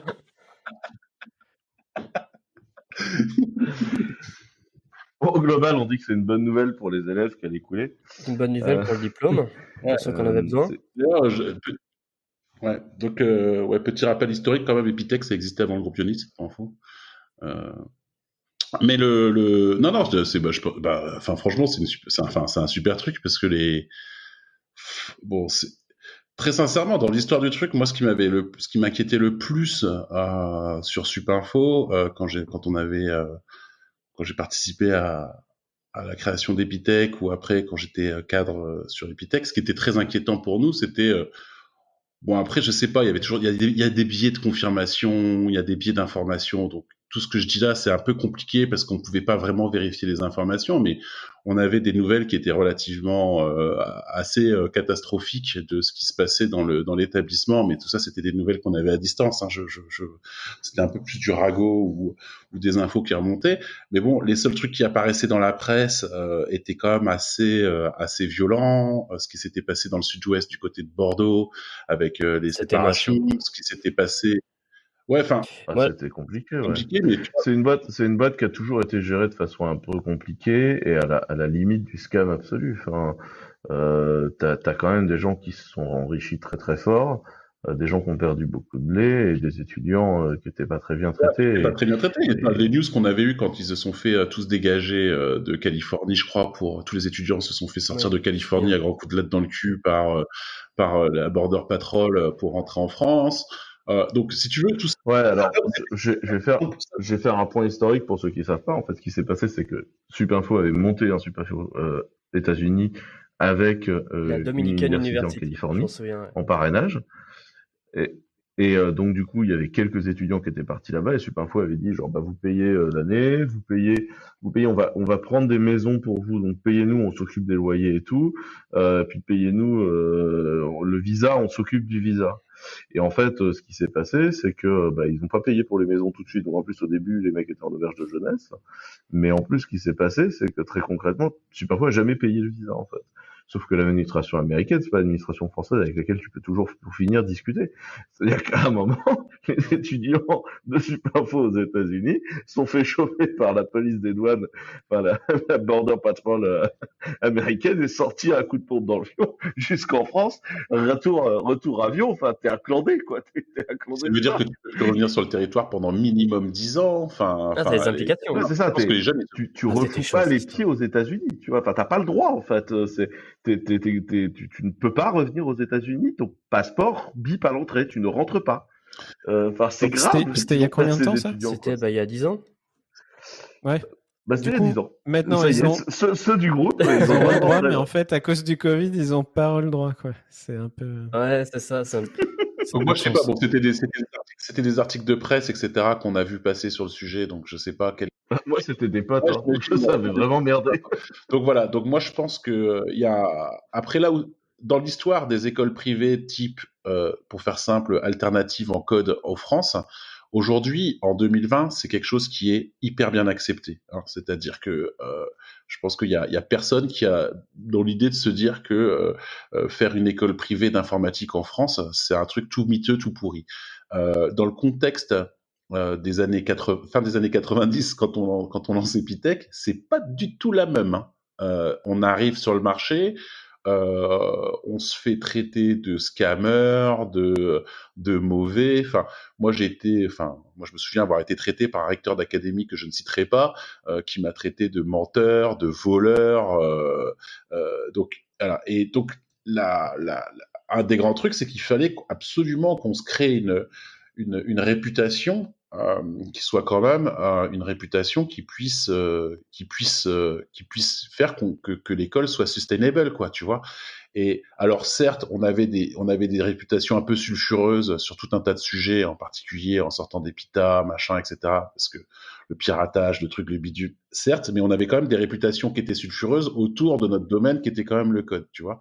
Et nos étudiants, ça réussissait plus ou moins bien. Les étudiants, ils trouvaient du boulot. Je n'ai jamais dit que c'était les meilleurs, mais ils trouvaient du taf, ils faisaient leur boulot, etc., etc. Et tout ça, ça a créé la, ça a permis de créer une réputation de l'école. Et pendant toute cette création de réputation, moi, ma seule grosse crainte que c'était, c'était qu'il y ait une, qu'il y ait une, une explosion, tu vois, genre, mais euh, la vraie, vraie, vraie de, de Superinfo, et qu'on soit embarqué dans la même... Oui, euh, dans l'amalgame. tout le monde aspergé. En disant, bah, tout ça, c'est des écoles privées d'informatique, c'est tout ce que des voleurs, c'est tout ce que des assassins. Voilà. Et donc, du coup, enfin, pour faire simple, hein, évidemment, je, je, je, fais, je traite de trucs vite. Aujourd'hui, ce qui est, enfin, ce qui est entre bon alors bien sûr je peux que regretter la enfin entre guillemets la disparition de l'école bon c'est dommage c'est bien d'avoir je trouve que c'est quand même bien d'avoir différentes offre, j'oserais dire, euh, pour les, pour les étudiants, parce qu'on est tous différents et que c'est important d'avoir différentes offres de formation. Ce qui est important, c'est que de manière globale, les gens soient formés. Mais le et aujourd'hui, bon voilà, ça, ça arrive aujourd'hui. Ce qui est super bien aujourd'hui, c'est que c'est passé. Mais enfin, je veux dire, on en a entendu parler dans le microcosme euh, euh, enfin, moi j'ai l'impression. Hein, après, je sais pas, je suis pas en France, donc je, je connais pas tout, mais j'ai l'impression que c'est passé quand même dans le microcosme euh, des écoles, des machins, des trucs, des bidules. Ouais, ça a fait un peu sur. Ouais, et puis en plein mois d'août, c'est c'est super. Les étudiants, ils sont repris par le groupe Ionis, qui est quand même un groupe ultra sérieux euh, en termes d'éducation. Euh, c'est super solide. Euh, je crois que des news que j'ai cru entendre, ils vont être intégrés dans, ça va être intégré directement dans Epitech. Euh, Opération blanche pour les étudiants, quoi. Emmanuel, euh, le, patron, enfin le, le DG d'Epitech, là, Emmanuel, c'est un mec super sérieux, hyper solide, hyper carré. Euh, enfin, ça va bien se passer, quoi. Enfin, je veux dire, en vrai, quoi. Donc, il n'y a pas de, il y a pas de problème, quoi. Enfin, je, enfin, je pense qu'il y aura pas de problème, voilà. Et je pense que c'est à, à, tout le monde de jouer le jeu pour que ces étudiants puissent être bien, puissent se sentir bien intégrés, culturellement parlant, dans, dans l'établissement. Je pense que tout le monde est super content qu'il soit avec, qu'il soit là, quoi. C'est super. Et puis du coup, bah, euh, pour le coup, je sais pas combien ils vont avoir d'étudiants dans Epitech, mais j'avoue que nos 100 pelés de tondus qu'on avait en 98 ou 99, là, ça a beaucoup changé. Ah, Epitech, gros succès. Hein. Bravo. Euh, toujours dans cette histoire de réputation, ça c'est un petit post qui est sorti cette semaine euh, qui parle du système de squad. Euh, tu sais, vous savez, dans le modèle agile, souvent on vous parle du système de squad de chez Spotify avec euh, un, branding, une vision, euh, les squads qui se parlent, les tribes, euh, tout un truc très dessiné, très expliqué. Et en fait, c'est un, c'est quelqu'un de chez Spotify qui dit alors un, ce truc-là en fait, on l'a jamais réellement utilisé. En fait, euh, on a essayé de faire des trucs qui ressemblaient à peu près à ça. Une boîte de consulting et de design qui est venue, qui a bien packagé, qui a mis des termes, qui a mis un joli template, qui a shippé ça sur le web. Et voilà. Euh, ça a merdé, mais alors plein tube. Et du coup, depuis, ça a été reconfiguré 14 fois. On a passé notre temps à regarder ce que faisaient les autres, repinguer, rebuilder. Et en fait, on a des problèmes. Et petit à petit, on les résout. Et voilà. Mais en fait, le modèle, il est absolument pas figé dans le marbre. Euh, et, et, en fait, enfin ce, ce, qui a été vendu par la boîte de com en fait qui a fait ça genre bah c'est pas du tout en fait genre c'est une presse en fait c'est c'est c'est une presse. Et en fait j'ai trouvé ça à mourir de rire parce que ça m'a fait penser à un truc que je dis très souvent que j'ai piqué à Oussama qui est de dire arrêtez de comparer votre inside à l'outside des autres et n'oubliez pas que toutes ces grosses boîtes ont des enjeux de recrutement, ont des, des, des, enjeux de, de dire que ce sont les meilleurs, d'images qui sont bien au-dessus des vôtres. Et en fait, à chaque fois, tu as l'impression que chez eux, c'est extraordinaire. It is amazing, you know. Et, et tu sais, genre, t'as toujours l'impression que les mecs sont meilleurs que toi et tout, mais en fait, tu t'es pas à l'intérieur. Et en fait, à l'intérieur, ah bah c'est le bordel comme chez tout le monde. Et donc, faut pas comparer ton inside avec l'outside euh, des autres parce que bah, ce qu'ils affichent à l'extérieur, c'est pas la même chose et qu'en fait, bah, faire travailler des gens ensemble, c'est très difficile, et donc euh, que donc euh, faudrait arrêter en tant que consultant agiliste de nous dire c'est simple, Spotify il a fait, vous avez qu'à faire euh, des tribus et des swarms et des squads et des machins et ça ira très bien. Euh, moi, je pense que l'organisation euh, humaine des gens, c'est avant tout du management et que chaque management doit s'organiser autour de gens qui inventent et qui sont réactifs et qui trouvent et que la méthodologie, c'est une façon de figer dans le marbre des trucs qui ne devraient pas être figés.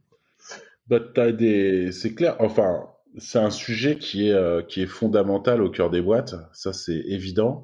Euh, moi, je pense qu'il est extrêmement lié à, à la culture des entreprises. Euh, C'est-à-dire que si tu as une culture de, de militaire carré avec euh, un général, de, trois colonels, euh, trois sous-colonels, euh, 12 capitaines, sept lieutenants et machin, etc., bah, c'est comme ça que tu organiseras ta boîte. Et euh, les gens qui vont rentrer dans la boîte, ça doit être des gens qui doivent, euh, entre guillemets, penser de cette façon-là. Il y a des secteurs où le but du jeu, c'est pas d'inventer. Hein. Euh, moi, quand je monte dans un Airbus, je veux qu'il vole. Hein. Je suis pas, pas là pour tester, euh, tiens, et si je coupais une aile pour voir ce qui se passe, quoi, tu vois. Non, non, vous me faites un vrai truc qui marche normalement, quoi, tu vois. Et, euh, et donc, euh, c'est pour ça que ces enjeux d'innovation, etc., c'est des enjeux qui sont assez complexes euh, qui sont assez complexes à, comment dire à, penser, mais qui doivent être remis vachement dans la culture euh, locale de l'entreprise. Comment est-ce qu'elle fonctionne Et d'ailleurs, c'est pour ça que moi, je suis assez euh, ce que je qualifierais de contre les incubateurs, euh, parce que les tout, incubateur, euh, finalement, tu t'inculques. Enfin, alors, ça dépend qui est dedans, hein, mais je, parle pour euh, pour peut-être des entrepreneurs qui sont moins expérimentés sur la construction de, sur la construction de, leur, de, leur, leurs premières entités, de leurs premières entreprises, vous allez attraper la culture de l'incubateur qui est pas forcément la vôtre, quoi. Et, ça, c'est tout sauf bon, quoi. C'est vraiment très très très problématique. Hein. Des, trucs qui font marcher une boîte, c'est la culture, la culture et la culture. Et donc, il faut trouver des gens qui sont euh, culturellement adaptés à votre entreprise, qui sont culturellement adaptés à votre mode de fonctionnement. Quand je vous vois tous les trois là fonctionner, c'est évident que, enfin, il y, a, il y a forcément une, une, alchimie qui se monte entre vous Ah, et qui est une alchimie parce que vous avez des centres d'intérêt, vous avez une culture qui est commune, etc., etc., etc. Mais je suis pas sûr que si on ramène, euh, je dis quelqu'un, quelqu'un qui est très opposé à votre culture là-dedans, euh, à part tout désorganiser, foutre un bordel, qu'à la fin ça ne marche pas très bien, voilà. Euh, si j'ai la... Or, les problématiques de recrutement plus larges des entreprises, c'est une question effectivement de euh, tu peux pas recruter finalement dans ta culture. As, à un moment, ça, ça peut poser un problème parce que tu n'as que euh, des gens qui sont un peu les mêmes. Alors ça pose des problèmes parce que d'abord, euh, quand tu te reproduis entre vous, au bout d'un moment, ça peut créer un certain nombre de dégénérescence. Tout à Et fait, alors, euh, pour avoir créé euh, et monté euh, un paquet d'écoles euh, depuis depuis 22 ans, je peux te garantir qu'on en a sorti un paquet de dégénérés quoi. Enfin, on a eu des, des vraies problématiques dans les écoles qu'on a eu à gérer qui sont dues à des dérives culturelles, dues à notre à, la culture initiale qui a été créée dans le dans dans, dans l'école et les et c'est très très très très très compliqué à rattraper quoi. Je pense que ça se rattrape quasiment pas. Je sais pas, faut, voir, mais en tous les cas ouais. Donc du coup il faut il faut avoir ouais. Enfin s'il y a des entrepreneurs qui nous écoutent, moi je pense que vous devez vous interroger sur qui vous êtes.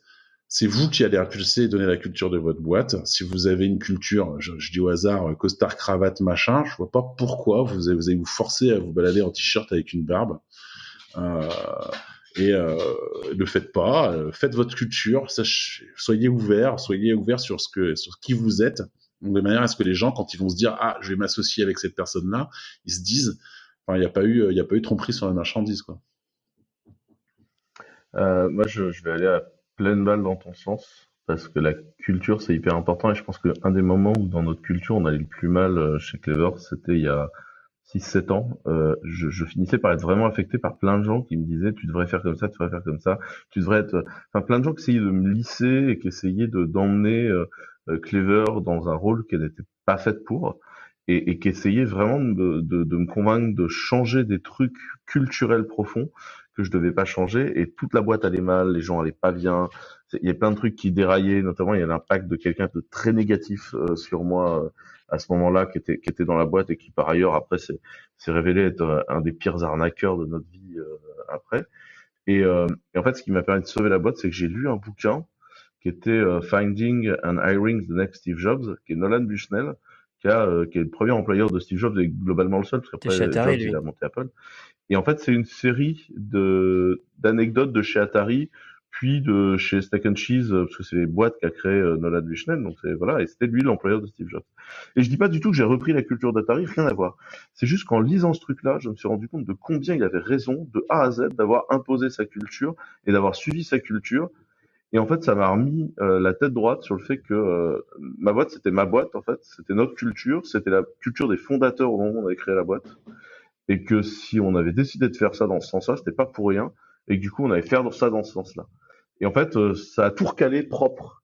Et du coup, un, je vous recommande ce bouquin, et deux, je pense que la culture, c'est le truc le plus important. Et arrêtez de croire que vous pouvez pomper le marketing culturel de d'autres boîtes que les vôtres, parce qu'en fait, ça marche pas, en fait. Juste assumez votre culture et ce sera très bien. Dites-vous que sinon, c'est de l'appropriation culturelle.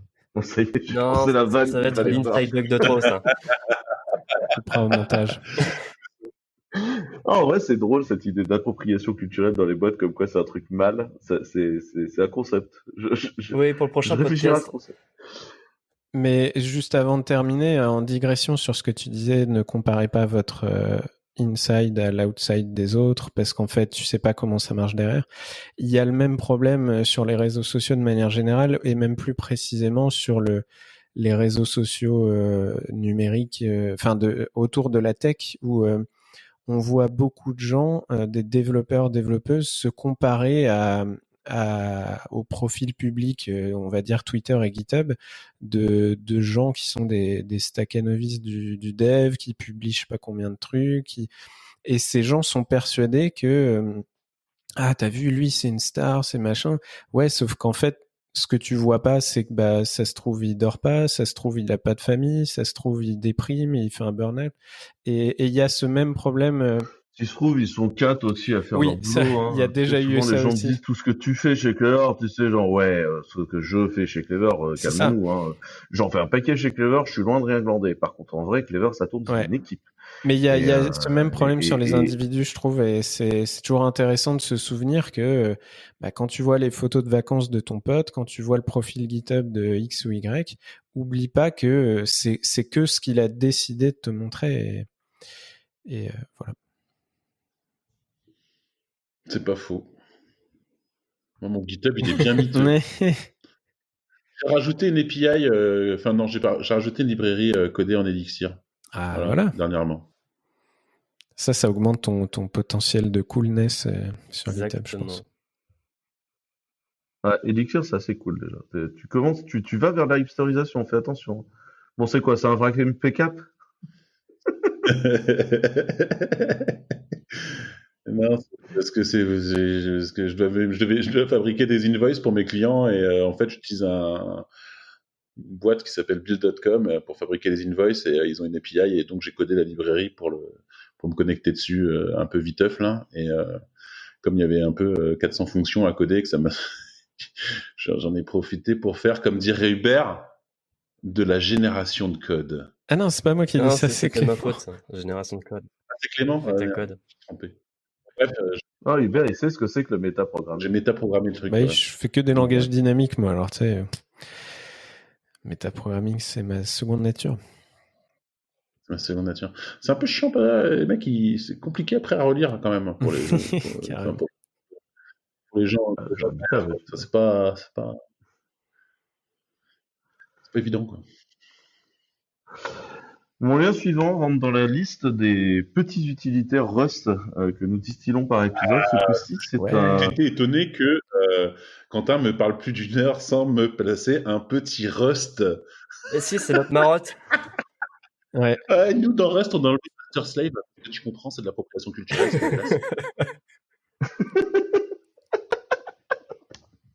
Alors moi, je fais pas partie de cela. Moi, je suis juste sur le. C'est pas du C. Tu feras pas de conneries dans la gestion de la mémoire. Hein. je, connais un qui avait recruté un mec qui est DevCore euh, chez Rust. Donc euh, le gars, il est, euh, il est, il est, enfin, il, est noir, il est, il est, il est comorien d'origine, tu vois. Il est, il est, il est, il est, à peu près aussi nègre que moi. Et, un jour, le mec de Rust se barre, démissionne en lui disant non, mais de toute façon, dans cette boîte, vous êtes tous racistes. tu le regardes.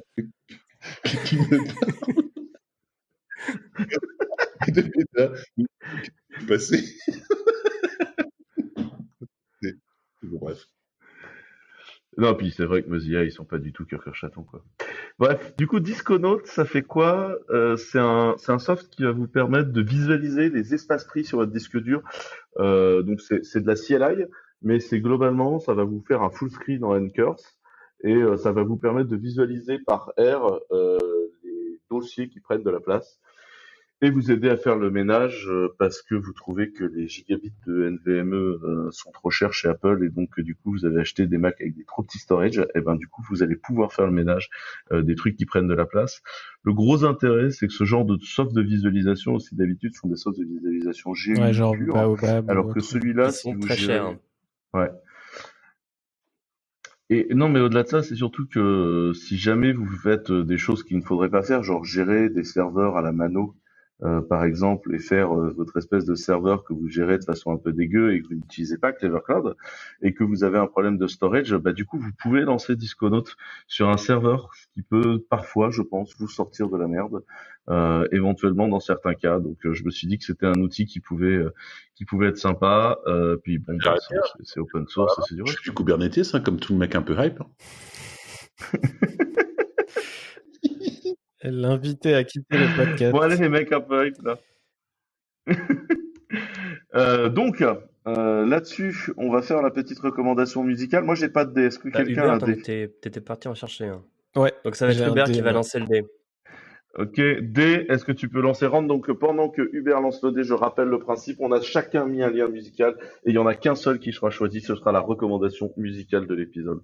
Hubert lance le dé et moi je te dis. Du coup, vu que ça fait dix semaines que je veux que ma musique soit choisie et que je choisis la même à part la semaine où Ennio Morricone est mort, je peux tricher en fait ou c'est toi qui... qui euh... Ouais, je vais te dire le numéro et tu me diras après. en fonction de l'ordre des vignettes. Alors attention. Comment est-ce que je peux tricher 19. On appelle c'est ce qu'on appelle du random, ce qu'on appelle du, du, du, random dynamique. Quoi. Tu balances un dé et moi je te dis quelle musique va sortir. Ouais, ouais bien sûr. 19. Euh, 19, c'est le dernier dans la liste. Euh, c'est donc quoi? Ah Eh ben vas-y. C'est ça, je suis à Y. Hubert va finir par faire la gueule. Euh, je suis dégoûté. Donc vas-y, on lance la musique. Qu'est-ce que c'est? Est-ce que tu peux nous parler de ça De, de, de musique des années 80. Je trouvais que c'était à propos. Euh, donc euh, je vous fais passer de la musique des années 80. Voilà. Donc c'est un, c'est un. Dead Can Dance. Oui. C'est un, c'est un groupe de musique qui s'appelle Dead Can Dance, qui est un, un vieux groupe de musique qui fait de la musique un peu lyrique, euh, très orienté goth, un peu aussi. Années 80-90. Je sais que c'était bien pour eux. Écoute, franchement, c'est cool. Pour l'instant, je suis, suis content d'écouter. Ce que je vous propose, euh, messieurs, c'est qu'on puisse commencer à désannoncer le podcast. Où est-ce qu'on peut vous retrouver les uns les autres? Alors moi, vous pouvez me retrouver principalement sur Twitter, où je tweete en général des liens rigolos et un peu sur le cloud, sur le pseudonyme Senivol, C-N-I-V-O-2-L-E. Hubert Alors moi, euh, vous pouvez me retrouver sur mon Twitter H Sablonnière, Sablonnière comme une sablonnière avec deux N, et sur le support Clever si vous avez des, des questions sur la CLI ou la console parfois. Et, euh, et, et Quam, du coup, euh, t'es sur Twitter, t'es plus sur LinkedIn Non, je suis plus présent que sur un seul réseau social. Globalement, je suis présent que sur Twitter. Vous pouvez me retrouver sur euh, Quam42, K-W-A-M-E 42, 412. Et, euh, et peut-être, euh, est-ce que c'est possible pour les gens de tester des trucs sur Quasar ou pas du tout? Euh, ouais, enfin, euh, on n'a pas fait de, on n'a pas de trucs de démo euh, comme ça assez simple à utiliser. Donc c'est un peu compliqué, mais s'il y a des gens qui veulent, qui veulent essayer, je vais me démerder pour trouver une solution. Est-ce que vous avez l'ambition d'essayer de monter une, une, une- enfin, de trouver un partenaire en France pour lancer un Quasar ou pas du tout? Non. non, pas trop. non mais euh, voilà, comment la réponse est donnée. Non, c'est pas trop euh, dans les déploiements. La France n'est pas un pays euh, qui est euh, qui est très très prioritaire pour nous euh, pour tout un tas de raisons. Et la première, c'est que l'offre d'enseignement en France, elle est déjà euh, super bien couverte et je vois pas très bien ce qu'on pourrait apporter de plus. Aujourd'hui, enfin, je pense qu'aujourd'hui ouvrir une école en France de code, euh, c'est un peu tout qui sert à rien. Tu vas vous dépenser beaucoup de temps pour pas grand chose. Euh, là où euh, il y a plein d'écoles super qui existent déjà. Quoi. Une offre, enfin, ce que je veux dire, c'est que dans le monde, la problématique, c'est pas de savoir comment apprendre au français à coder. Quoi. Je pense qu'il y a déjà plein de choses qui existent, que ce soit de l'offre publique, de l'offre privée. Voilà. Après, tu veux faire un petit coup marketing, tu peux peut-être en ouvrir un si tu as besoin de te positionner en Europe. Mais euh, voilà, donc non, moi je suis plutôt, on est plutôt positionné sur, euh, sur les pays où il y a, où il y a, des, euh, il y a des grosses problématiques d'éducation et d'enseignement supérieur. Euh, L'enseignement supérieur en France, je crois que tu, te retrouves aujourd'hui. Aujourd'hui, on commence à avoir genre 40% d'une classe d'âge qui rentre en enseignement supérieur, ce qui est quand même euh, vachement par rapport à d'autres pays où tu peux te retrouver des ratios qui sont inférieurs à 10%, etc. etc. Ah ouais. Et donc le but du jeu, c'est euh, c'est euh, c'est vraiment de- d'essayer de, donner un son. Bah, Écoute, en tout cas, merci beaucoup euh, d'avoir passé Merci, cette heure et demie en notre compagnie. C'était très cool. Merci de t'être levé aussitôt aussi euh, pour, pour cette occasion. Ouais, tous les cas, merci beaucoup. Il est tôt chez toi. Et puis, bah, merci à tous de nous avoir écoutés, de nous avoir suivis jusque-là. Puis, bah, à la semaine prochaine. Allez. Merci à tous, à la semaine prochaine. Au revoir. Merci à tous, ciao.